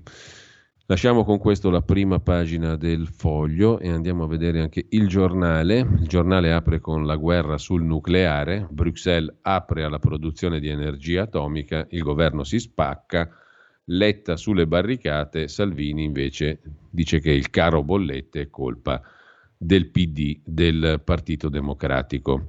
Un'opportunità da non farsi sfuggire è la volta buona, scrive Nicola Porro, a proposito dell'Europa che ha deciso la produzione dell'energia elettrica grazie al nucleare, che non è da escludere. L'ultima bufala invece sul colle, il governo fotocopia. Che cosa si intende? È l'ultima formula magica che viene fatta girare per rassicurare le truppe parlamentari e ministeriali. La formula è quella del governo Draghi senza Draghi, o appunto governo fotocopia secondo la quale solo una casella cambierebbe, quella di Palazzo Chigi, col Premier che va al Quirinale e tutto il resto rimarrebbe serenamente immobile. Il problema, a parte il nome del nuovo Presidente del Consiglio, e qui le scuole di pensiero divergono, un tecnico come Marta Cartabia o Daniele Franco, o un politico come Franceschini, Giorgetti o addirittura Di Maio, il problema è di sostanza. Governo fotocopia di cosa? E ancora in primo piano sul giornale di oggi, ospedali a rischio, oltre 200.000 contagi, l'Italia quasi tutta gialla. E poi dopo il decreto gli obblighi dei cinquantenni, quella dei 50 anni è la nuova età trincea. Il quotidiano nazionale offre una guida per capirci qualcosa, per uscire dal caos delle regole, scrive il quotidiano nazionale, giorno, nazione, resto del Carlino. L'obbligo di vaccino agli ultra cinquantenni, come funziona, quando comincia, cosa rischia chi non fa le dosi o non ha il Super Green Pass, le nuove restrizioni da lunedì e il pediatra che dice che bisogna immunizzare i bimbi in fretta, i presidi che chiedono due settimane a scuola di didattica a distanza e il duello infinito fra Biden e Trump in prima pagina sul quotidiano nazionale. Il mattino di Napoli invece mette in prima fila, le, in primo piano le ambulanze, le ambulanze all'ospedale Cotugno, le stesse immagini di un anno fa. Campania già in giallo, ricoveri verso l'arancione, rischia di peggiorare pericolosamente la situazione Covid in Campania con la riproposizione di scene che si speravano accantonate. Ieri sono tornate le file di ambulanze davanti all'ospedale Cotugno all'interno persone in attesa di una diagnosi per Covid o di un ricovero. La campagna è già da numeri gialli con la situazione, con la situazione attuale. L'aumento dei ricoveri rischia di portarla all'arancione e di fronte alla decisione del governo di riaprire le scuole si registra la posizione dei presidi di fronte all'assenza di un numero cospicuo di docenti con il taglio delle ore di lezione. Oppure dateci la didattica a distanza.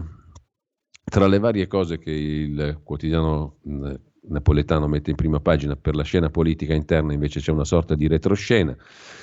Per il Quirinale l'offerta di Salvini al PD comprende anche un nuovo governo, scrive Il Mattino, un po' per smaltire l'irritazione accumulata nei confronti dei ministri di Forza Italia, un po' nell'attesa che il PD tenga la direzione di partito, Matteo Salvini si consola con i 5 Stelle e a 5 Stelle e PD lancia la sua proposta. In sostanza trattiamo sul Quirinale, ma il governo cambi. Lo scopo è quello di mettere nel mirino i ministri forzisti e lanciare un segnale a Berlusconi che non molla, attesa per il vertice con il Cavaliere. Il messaggero di Roma mette invece tra le altre cose in prima pagina la questione del turismo, nuovi aiuti, altre 13 settimane di cassa Covid, Allarme rosso, il settore turismo è ancora in ginocchio. A Roma l'assessore onorato ha chiesto un intervento urgente del governo, si rischiano in pochi mesi 8.000 licenziamenti. E poi c'è una notizia che riguarda l'erede dell'Italia, ITA, che corre verso l'alleanza con la tedesca Lufthansa, che starebbe puntando ITA Airways. I tedeschi vogliono il 40% della nuova Alitalia, o quel che è, ITA Airways. Si studia l'ingresso nell'azionariato della nuova società. I vertici della compagnia italiana spingono con forza per chiudere l'alleanza con la Lufthansa prima della stagione estiva. Governo favorevole a una partnership che darebbe una prospettiva solida. C'è poi una storia che tiene banco oggi sui giornali, è la storia di un ladro di best seller italiano, 29enne, a Londra, preso il ladro dei best seller inediti, le manette sono scattate ai polsi di Filippo Bernardini e gli scrittori di tutto il mondo hanno tirato un sospiro di sollievo. Si tratterebbe dell'hacker che negli ultimi cinque anni ha rubato i manoscritti di autori di bestseller, gettando nel panico l'industria editoriale. E infine, una storia di cronaca da Roma, un nobile romano contro una modella, denuncia, mi ha circuito, ho perso la testa. Lei una ragazza dell'Est, 36enne, e lui invece un nobile, ricco, italiano, 52enne, non particolarmente avvenente, un matrimonio alle spalle appena naufragato. La loro storia sembra quella delle sugar baby e dei sugar daddy di cui si parla negli Stati Uniti. Si potrebbe sintetizzare così: una donna bellissima che raggira un uomo solo, fragile, lo spolpa del proprio patrimonio. Questo è almeno ciò che ritiene la presunta vittima, il nobile, che punta il dito contro la ex. L'accusa è di circonvenzione di incapace, indebito utilizzo di carta di credito, manipolazione mentale e l'accusa ancora di essersi messa con lui solo per il vil denaro e elenca i doni fatti alla signora. Viaggi in mezzo mondo, hotel extralusso, pagamento di un affitto per una casa a Piazza di Spagna. Così il messaggero chiude la sua prima pagina. Il tempo di Roma invece si occupa delle cinque bugie di Draghi, quanti errori nella lotta al Covid, se ne sono dette troppe su vaccini, efficacia, numero delle dosi, contagi e Green Pass, scrive Francesco Storace. Troppe balle, il gioco delle tre carte in scena a Palazzo Chigi con un premier che pare aver subito una trasformazione inaspettata. Mario Draghi è davvero cambiato, oppure nessuno lo conosceva così come si è manifestato. Dopo aver preso il posto di Giuseppe Conte sembrava l'uomo della provvidenza, adesso invece è uno che ci ha raccontato troppe balle, scrive Francesco Storace e sempre dalla prima pagina del Tempo di Roma il Premier sull'obbligo vaccinale non ci ha messo la faccia, una caduta di stile. C'è poi anche il tema dei 100 euro di multa per gli ultra cinquantenni che non si sottoporranno al vaccino. È la regola imposta dopo il giro di vite sull'obbligatorietà, ma l'ammenda potrà essere data una volta sola, scrive il quotidiano diretto da Franco Bechis. Abbiamo visto uh, tutte le prime pagine tranne quella di Libero, la vediamo subito. Draghi vuole andarsene, scrive Libero, e la maggioranza si spalda. Dopo lo scontro sul Covid, quello sull'energia. A Palazzo Chigi è rissa continua, a tenere unito il governo è solo la paura di andare al voto e Draghi non ne può più ed è pronto all'addio. Scrive Pietro Senaldi, Mario più vicino alla Lega che al PD. Draghi divenne presidente del Consiglio a febbraio grazie a un blitz di Renzi e grazie alla Lega e a Forza Italia che accettarono di entrare in maggioranza per amor di patria con 5 Stelle e PD. Il paese non ne poteva più di Conte, del commissario Arcuri, del governo giallo-rosso che tenevano chiusa l'Italia, partiti male nella campagna vaccinale, nessuna garanzia all'Unione Europea sull'utilizzo dei miliardi del PNRR, il PD tentò di difendere Conte, fallì, ma ebbe l'abilità di liquidare il segretario Zingaretti, sostituirlo con Letta, rifarsi l'immagine, eccetera. Il tempo intanto è galantuomo, a distanza di un anno sta emergendo la verità, dalle riaperture all'energia nucleare, dalla riforma delle tasse a quella della giustizia, dall'ambiente all'obbligo vaccinale, i giallorossi, il PD, sono un freno per il Premier, il centrodestra è un utile interlocutore, Letta e compagni elogiano Super Mario a parole, lo ostacolano nei fatti, Salvini lo critica, ma lo sostiene quando è necessario e talvolta ne indirizza l'azione.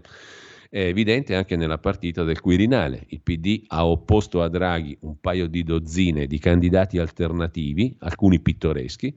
Se alla fine sosterrà Draghi lo farà solo in chiave anti-berlusconiana e pretendendo di sostituirlo con un proprio esponente a Palazzo Chigi. Il centrodestra ha un candidato di bandiera forte in partita. Se Salvini non riuscisse a mandarlo al colle, potrebbe serenamente passare all'opposizione senza fare un plissé, così la vede Pietro Senaldi in prima pagina. Gianluca Veneziani si occupa invece della crociata delle femministe contro il Papa misogino perché Francesco ha invitato a fare figli, è rivolta da parte di alcune esponenti del mondo femminista. E a centropagina, sempre su Libero, mm, l'obbligo di vaccino c'è, ma le dosi forse no. Rischio caos negli hub. C'è anche Vittorio Sgarbi che ha fatto pranzo con Silvio Berlusconi, vista Quirinale. E lasciamo con questo anche Libero. Andiamo adesso a dare un'occhiata velocissima anche alle prime pagine. Adesso ci arriviamo del Riformista, il quotidiano di Piero Sansonetti che in apertura mette il tema della magistratura, anzi la magistratopoli, bufera su magistratura democratica, Cascini e Salvi sotto tiro, se cadono loro crolla il sistema. Stavolta all'attacco il giornale dei pubblici ministeri, stavolta a tirare la sassata è stato il fatto, quello che è considerato il giornale delle procure, sempre molto legato alla corrente di sinistra di magistratura democratica. Il Sasso è partito da un personaggio di primissimo piano nel mondo delle procure, l'ex presidente di Cassazione Antonio Esposito, il giudice che fu protagonista della condanna di Silvio Berlusconi per la quale c'è ancora un ricorso alla Corte europea. Ebbene, Esposito ha scritto un editoriale per il giornale di Travaglio che prende spunto dalle notizie su Cascini pubblicate dal riformista e che riguardano i colloqui con Palamara, la versione non credibile fornita dallo stesso Cascini su questi colloqui, eccetera. Insomma, una questione che sembrerebbe per la verità limitata al mondo della magistratura e di chi ci sta dietro come il riformista di Piero Sansonetti, bufera su magistratura democratica. Ma eh, dal riformista passiamo a dare un'occhiata adesso anche alle altre prime pagine che ci eh, rimangono da vedere, ovvero la prima pagina, eh, no, non ce ne rimangono altre a dire la verità, se non tornare a questo punto mh, mm, brevemente al Corriere della Sera. Corriere della Sera perché? Perché adesso ci ritorniamo Intanto ci fa lo schemino, come al solito, riassuntivo del provvedimento che ancora non c'è. Pensate un po' però come siamo combinati, un decreto approvato senza un testo. Il testo è ancora in elaborazione, non è ancora comparso, però l'approvazione c'è già stata sulle nuove misure che vengono riassunte così dal Corriere della Sera. Ci sono norme già in vigore, ci sono norme che entrano in vigore domani, ci sono norme che entrano in vigore il 10 gennaio il 20 gennaio, il 1 febbraio, il 31 marzo dovrebbe finire lo stato d'emergenza, però alcune norme del decreto dell'altro giorno si estendono fino a giugno. Il tutto crea un mosaico non certamente limpidissimo. Comunque, tra le norme già in vigore, ce la riassume così Fiorenza Sarzanini insieme a Monica Guerzoni, Intanto c'è già l'obbligo di mascherina all'aperto in tutta Italia, l'obbligo di mascherina FFP2 sui mezzi di trasporto, il Green Pass base da tampone per tutti i lavoratori del settore pubblico e privato, l'obbligo vaccinale per il personale sanitario scolastico, forze dell'ordine, lavoratori esterni delle residenze per anziani, il Green Pass rafforzato, cioè da guarigione o da vaccino, per bar e ristoranti al chiuso, anche al bancone, luoghi dello spettacolo, palestre e piscine, le feste vietate fino al 31 gennaio, la capienza massima degli stadi al 50% dei posti disponibili al chiuso al 35%, il Green Pass sbloccato automaticamente per i guariti, il fatto che i positivi asintomatici da tre giorni con tre dosi o due dosi da meno di 20 giorni devono stare in isolamento per sette giorni e uscire con un test antigenico molecolare, per i positivi asintomatici isolamento di 10 giorni e possono uscire sempre con un test. È già in vigore anche il fatto che i contatti stretti di un positivo non fanno la quarantena se hanno due o tre dosi da meno di 120 giorni, ma devono indossare la FFP2 per 10 giorni. Da più di 120 giorni devono stare in quarantena 5 giorni e uscire col tampone negativo. I non vaccinati fanno 10 giorni e si esce con test antigenico molecolare. Tutto chiaro, vero fin qui? Ancora è già in vigore il fatto che se la regione di residenza va in zona arancione, chi non ha il Green Pass rafforzato ha delle restrizioni in più e non ve le sto a specificare se non facciamo notte. Non può praticare gli sport di contatto, non può accedere ai centri commerciali nei giorni festivi e prefestivi, in quelli feriali, sì, insomma, tutta una roba che lasciamo perdere. Questo per quello che riguarda le normative già in vigore. Entra in vigore domani l'obbligo vaccinale per chi ha compiuto i 50 anni e se non ci si vaccina entro il primo di febbraio, 100 euro di multa. Obbligo vaccinale esteso anche al personale universitario, sempre da domani. Il 10 gennaio cosa entra in vigore?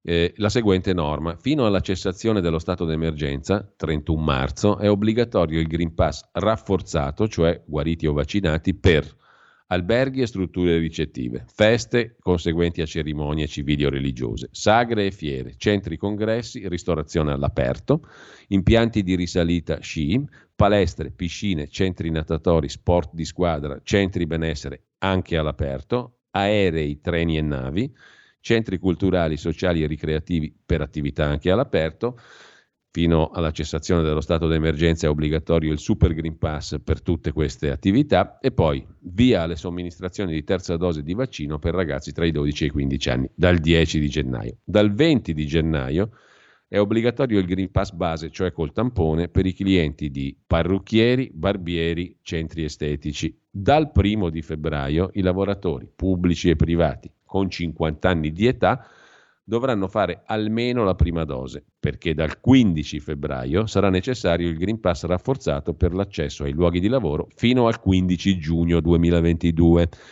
Il Green Pass base, quello da tampone, viene esteso, sempre dal 1 febbraio, ai clienti di pubblici uffici, servizi postali, bancari, finanziari, attività commerciali, esclusi i negozi che vendono alimentari, farmacie e quelli che soddisfano esigenze essenziali e primarie della persona. Il 31 marzo finisce lo stato d'emergenza. Questo è il calendario con le date chiave riassunto dal Corriere della Sera. In estrema sintesi, al primo di febbraio mh, mm, bisogna avere il Green Pass base, perlomeno da tampone, anche per entrare in tutti gli uffici pubblici, servizi postali, bancari e finanziari in tutte le attività commerciali, esclusi gli alimentari e le farmacie. Mm? Intanto liti nel governo, ma in Consiglio dei Ministri nessuno voleva rompere e scrive il Corriere della Sera, Salvini ora è più freddo verso il Premier Draghi. Proteste leghiste, il leader apre il fronte del nucleare, Palazzo Chigi. Con chi sta sul nucleare?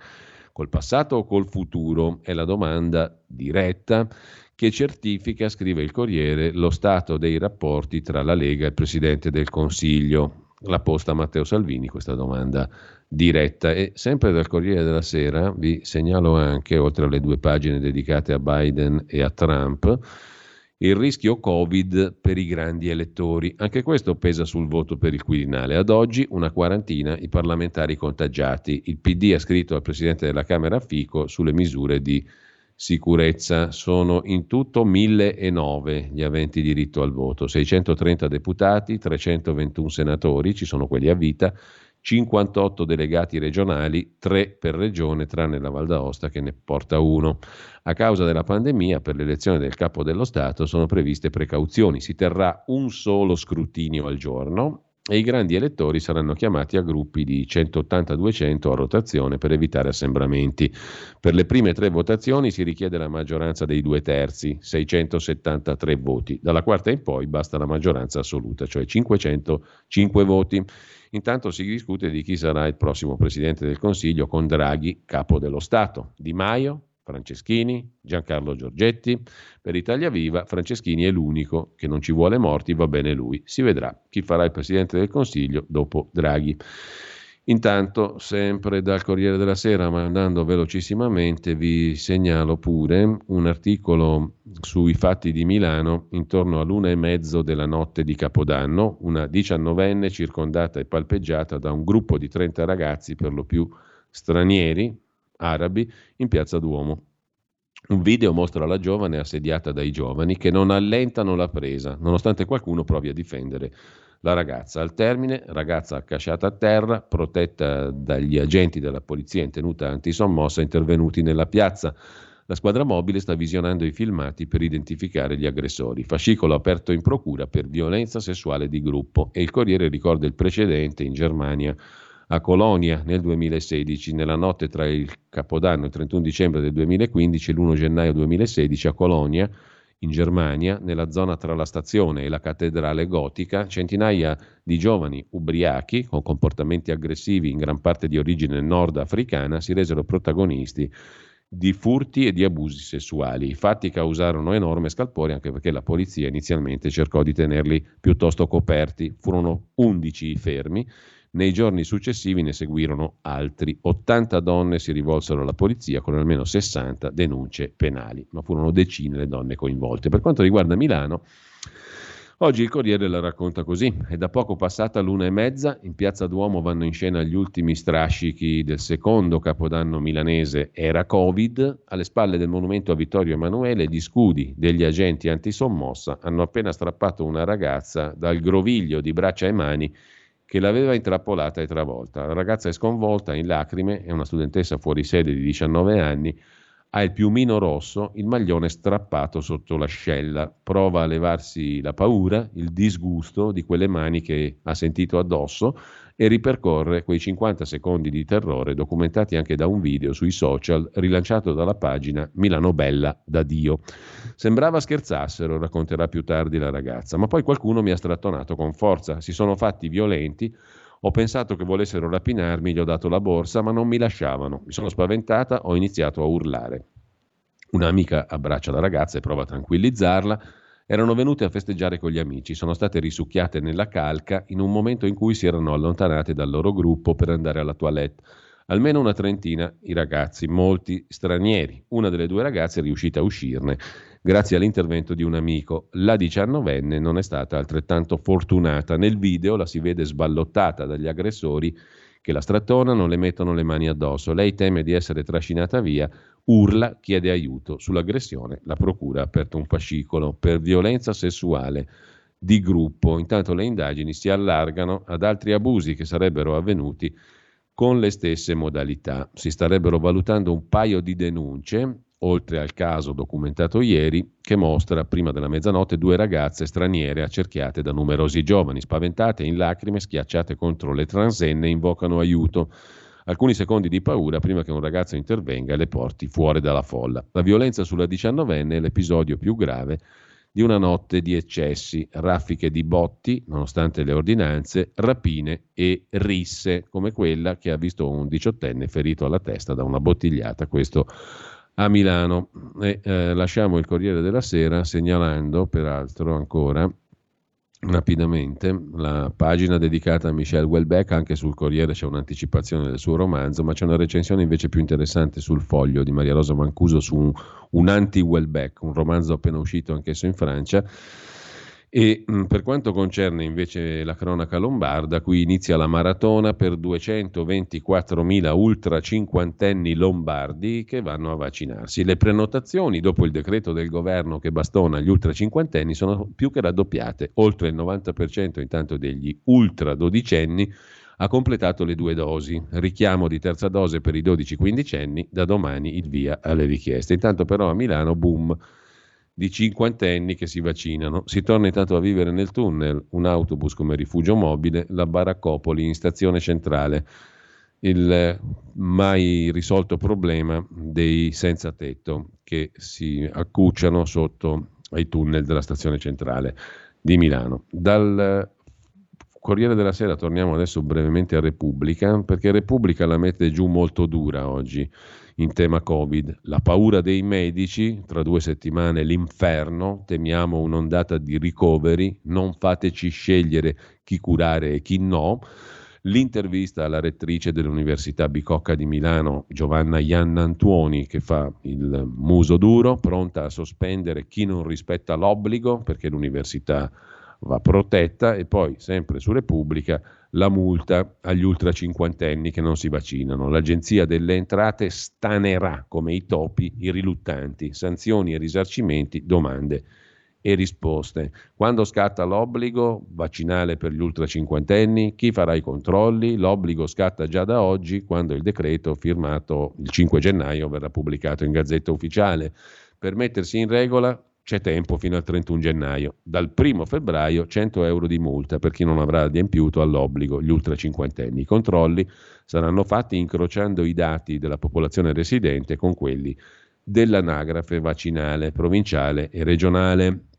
Con questo obbligo per gli ultra cinquantenni è previsto il risarcimento per danni da vaccino? E qui, scrive Repubblica, il punto è controverso. L'obbligo vaccinale presuppone che lo Stato si assuma la responsabilità e quindi il diritto del cittadino a essere risarcito in caso di danni da vaccino.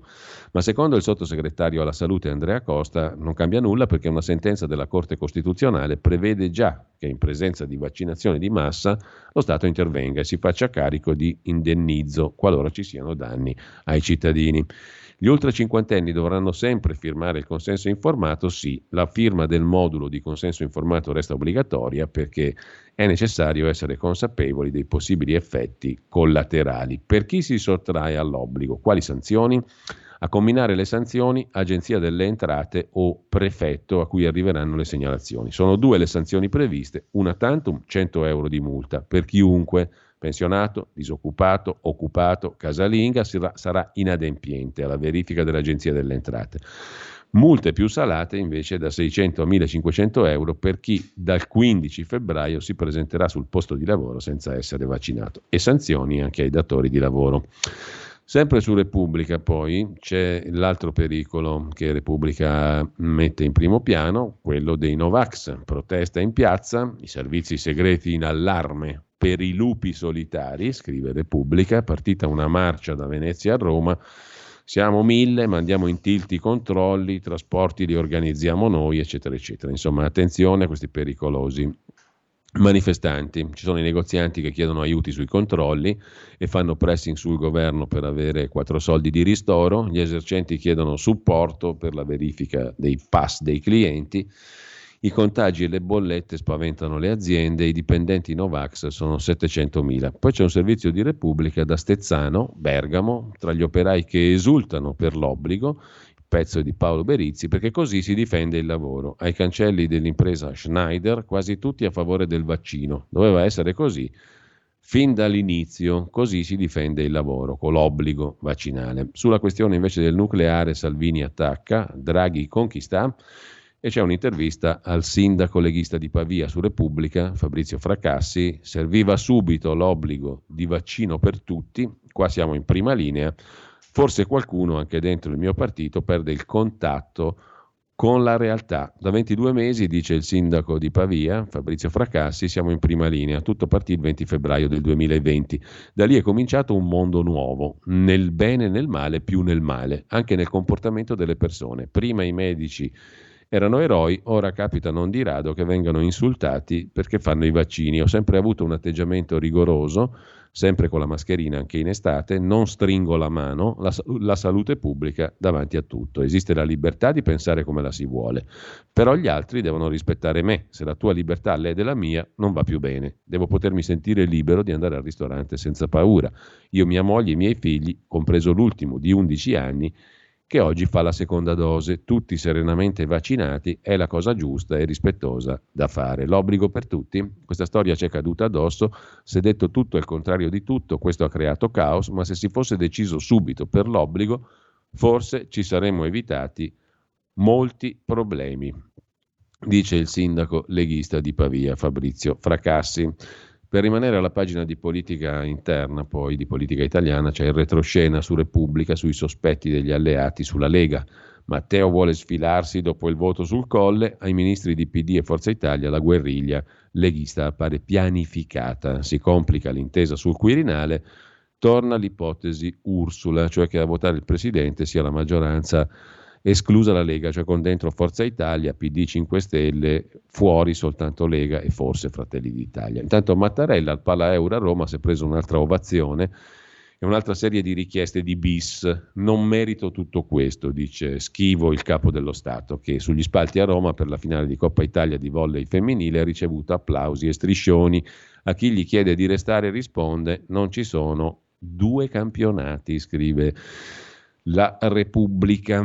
Lasciamo Repubblica, però torniamo brevemente sul caso Magherini. La Corte europea chiede all'Italia spiegazioni su questa vicenda. Interrogazione al governo sulla morte del giovane fiorentino. La Corte chiede di chiarire l'uso della forza da parte dei carabinieri e le regole di polizia. Se ne occupa l'ex senatore Luigi Manconi, consorte di Bianca Berlinguer. La notte del 3 marzo 2014 Riccardo Magherini, 39enne, ex promessa della Fiorentina, viene fermato dai carabinieri sotto l'effetto di cocaina.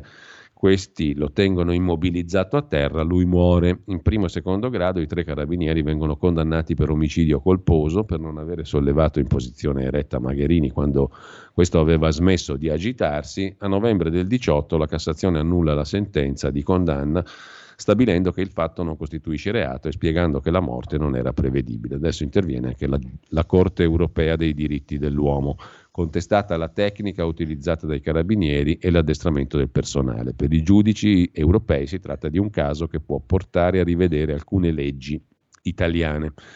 Vi segnalo poi, um, il, a proposito di cinema, abbiamo parlato di Don't Look Up prima, parliamo anche di Cry Macho, l'ultimo film di Clint Eastwood. Un lettore scrive a Francesco Merlo su Repubblica, ho visto il film, mi sono commo- una lettrice, mi sono commossa per un film dove il protagonista non è il personaggio ma il novantenne che la interpreta. Merita l'Oscar Il Gallo di Clint Eastwood, il gallo protagonista del film Cry Macho. Se non l'avete visto è un film molto bello, poi girato da un 91enne Clint Eastwood che riscopre i sentimenti più semplici, più fondamentali così come sembrerebbe fare anche Welbeck, secondo quel che scrive Repubblica, che pubblica l'incipit di Annientare, il nuovo romanzo di Welbeck che esce oggi in Italia. L'incipit è questo: certi lunedì di fine novembre o di inizio dicembre, soprattutto se sei scapolo, hai la sensazione di essere nel braccio della morte. Inizia così il nuovo romanzo di Welbeck che lasciamo diciamo, Repubblica, vi segnalo adesso rapidamente, beh, sulla stampa di Torino andiamo velocemente a vedere anche le pagine interne, ma al di là al di là del calendario che abbiamo già visto sul Corriere della Sera col nuovo decreto, c'è da segnalare in OPAS il Comitato di Liberazione che domani torna in piazza a Torino con Ugo Mattei, giurista, ex candidato sindaco della sinistra a Torino, Carlo Freccero, ex membro del CDA della RAI e direttore di RAI 2 domani in piazza, appunto, nel capoluogo piemontese. Da Mattei a Freccero gli intellettuali invitano alla resistenza civile. Rosa Parks rifiutò di lasciare il suo posto sull'autobus ai bianchi, noi a bordo non possiamo nemmeno salire, ha detto il professor Mattei. Intervistato dalla stampa Stefano Bonaccini, presidente PD dell'Emilia Romagna, Draghi fa da apripista in Europa, ma io avrei esteso il Super Green Pass, dalla Lega un errore politico, fa il gioco dell'opposizione. Il Premier meglio al Colle o a Palazzo Chigi? L'Italia in questo momento non può permettersi mesi di campagna elettorale. Salvini cambierà idea, dopo i no iniziali spesso il carroccio si è ravveduto. Questo è il tempo delle vaccinazioni, non del lockdown. Come regioni non volevamo la didattica a distanza, ma un pronunciamento del Comitato Tecnico Scientifico. La scuola in presenza va gestita, dice il Presidente dell'Emilia Romagna. Tampone d'oro invece è il titolo di un altro articolo della stampa sul business da decine di milioni di euro al giorno, dai consumatori denuncia ai pubblici ministeri contro gli speculatori. Le farmacie si difendono, abbiamo sempre più costi. Gli autotest comprati a 6 euro più IVA vengono venduti tra i 7,9 e i 9,9 euro, ben, più, ben, ben di più anche, anche oltre i 10-11 euro. Sui cittadini l'effetto delle spese per il personale e per gli spazi aggiuntivi. Anche la stampa dedica una pagina alla Lega, Lega al bivio, con Draghi al colle, Salvini può tornare all'opposizione e ricompattare il centrodestra, Giorgetti convinto, così non si governa. E le mosse per trovare un premier politico, ipotesi del ministro Guerini come premier, piacerebbe all'Europa e agli americani se il carroccio si sfila. Nel Movimento 5 Stelle invece puntano su Di Maio, presidente del Consiglio dopo Draghi. Niente di meno. Con ciò lasciamo la stampa di Torino e eh, non c'è altro da segnalare, sì, se non sulla pagina economica una notizia che riguarda la Telecom e il fondo americano KKR che cerca sponde nell'amministrazione degli Stati Uniti sull'operazione con Telecom. Per ora però il governo americano preferisce non intervenire. La partita è ancora aperta su Telecom Italia.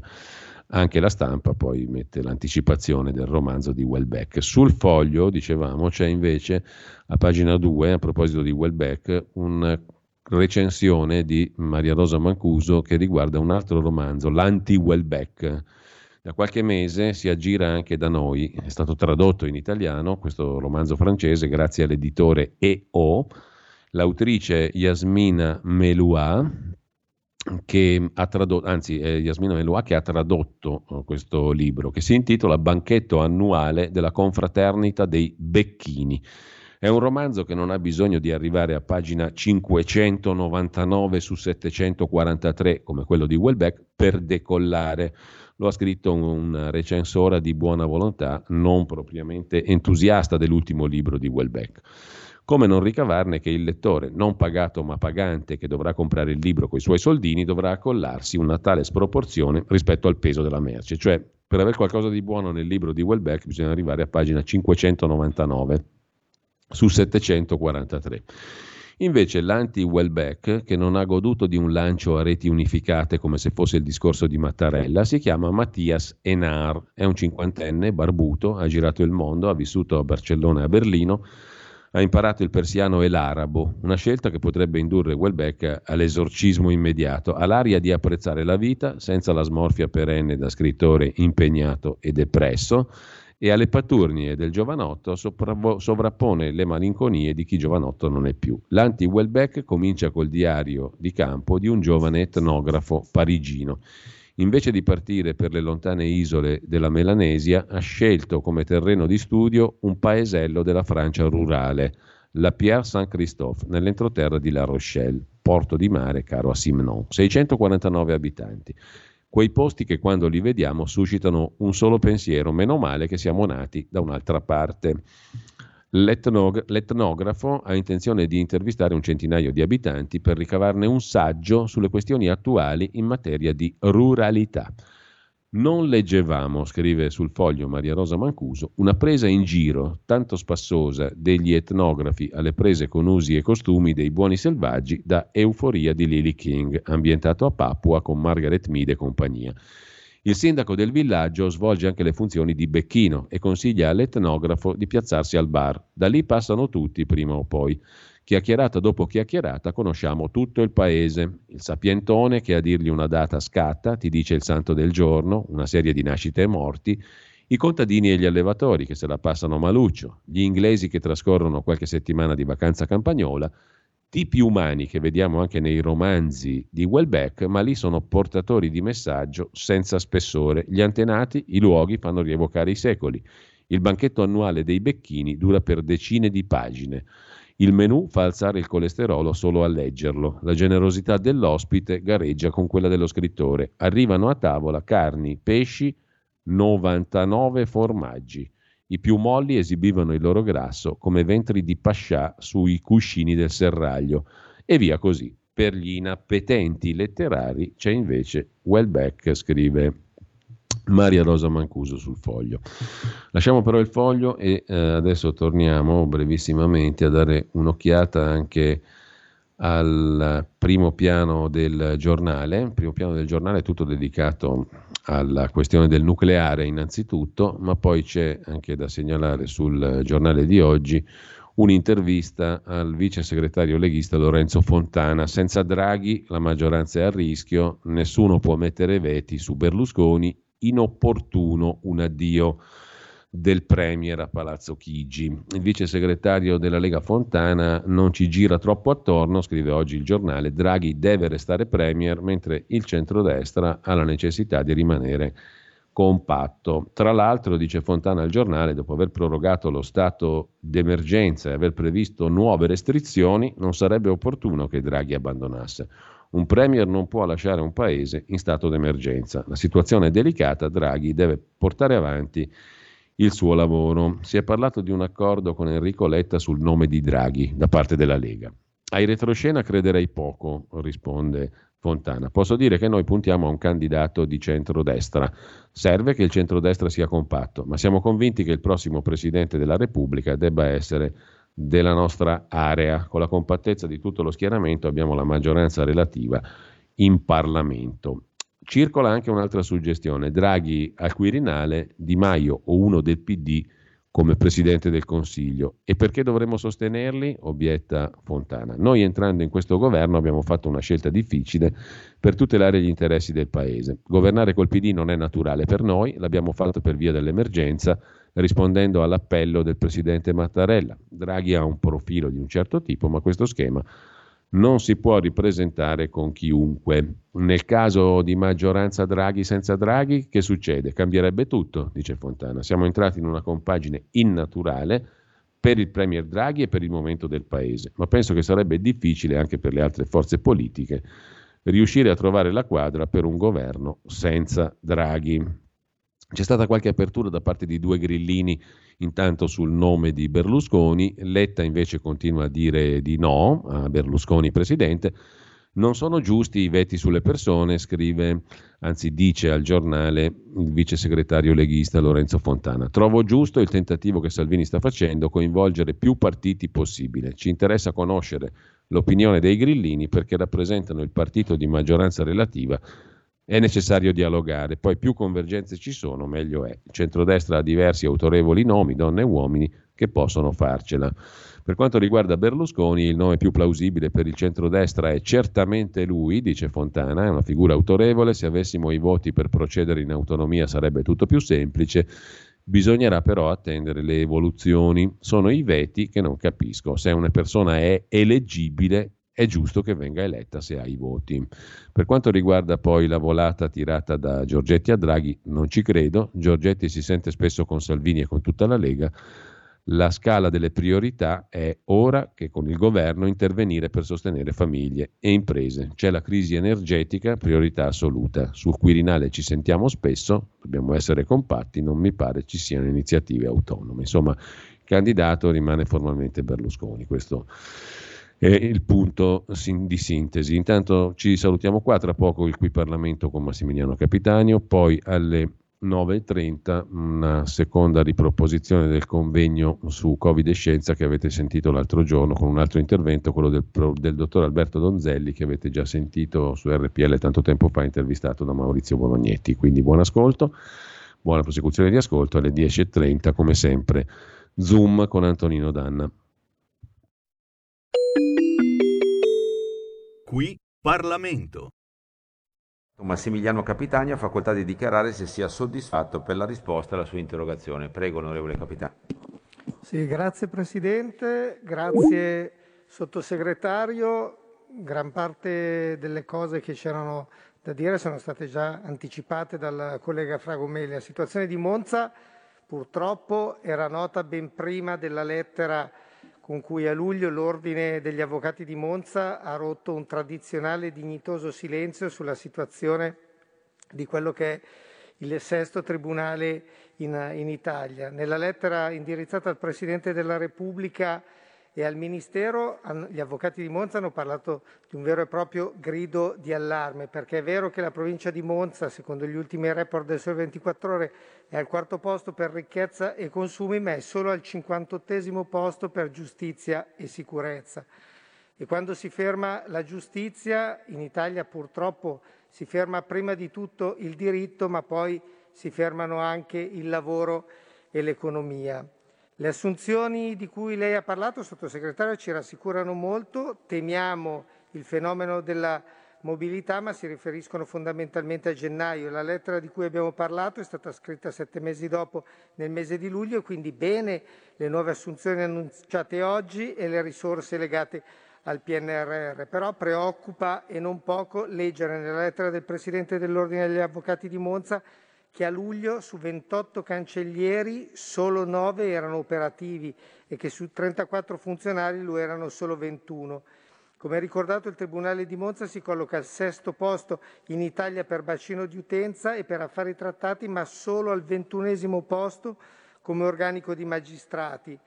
E poi, legandosi anche ai temi dell'attualità, di quella lettera aveva colpito il fatto che di fronte al dramma delle case occupate di cui finalmente anche i mass media si stanno occupando in questi mesi, il presidente degli avvocati ricordava come in provincia di Monza e Brianza occorressero otto mesi per prenotare la prima udienza in un procedimento di sfratto.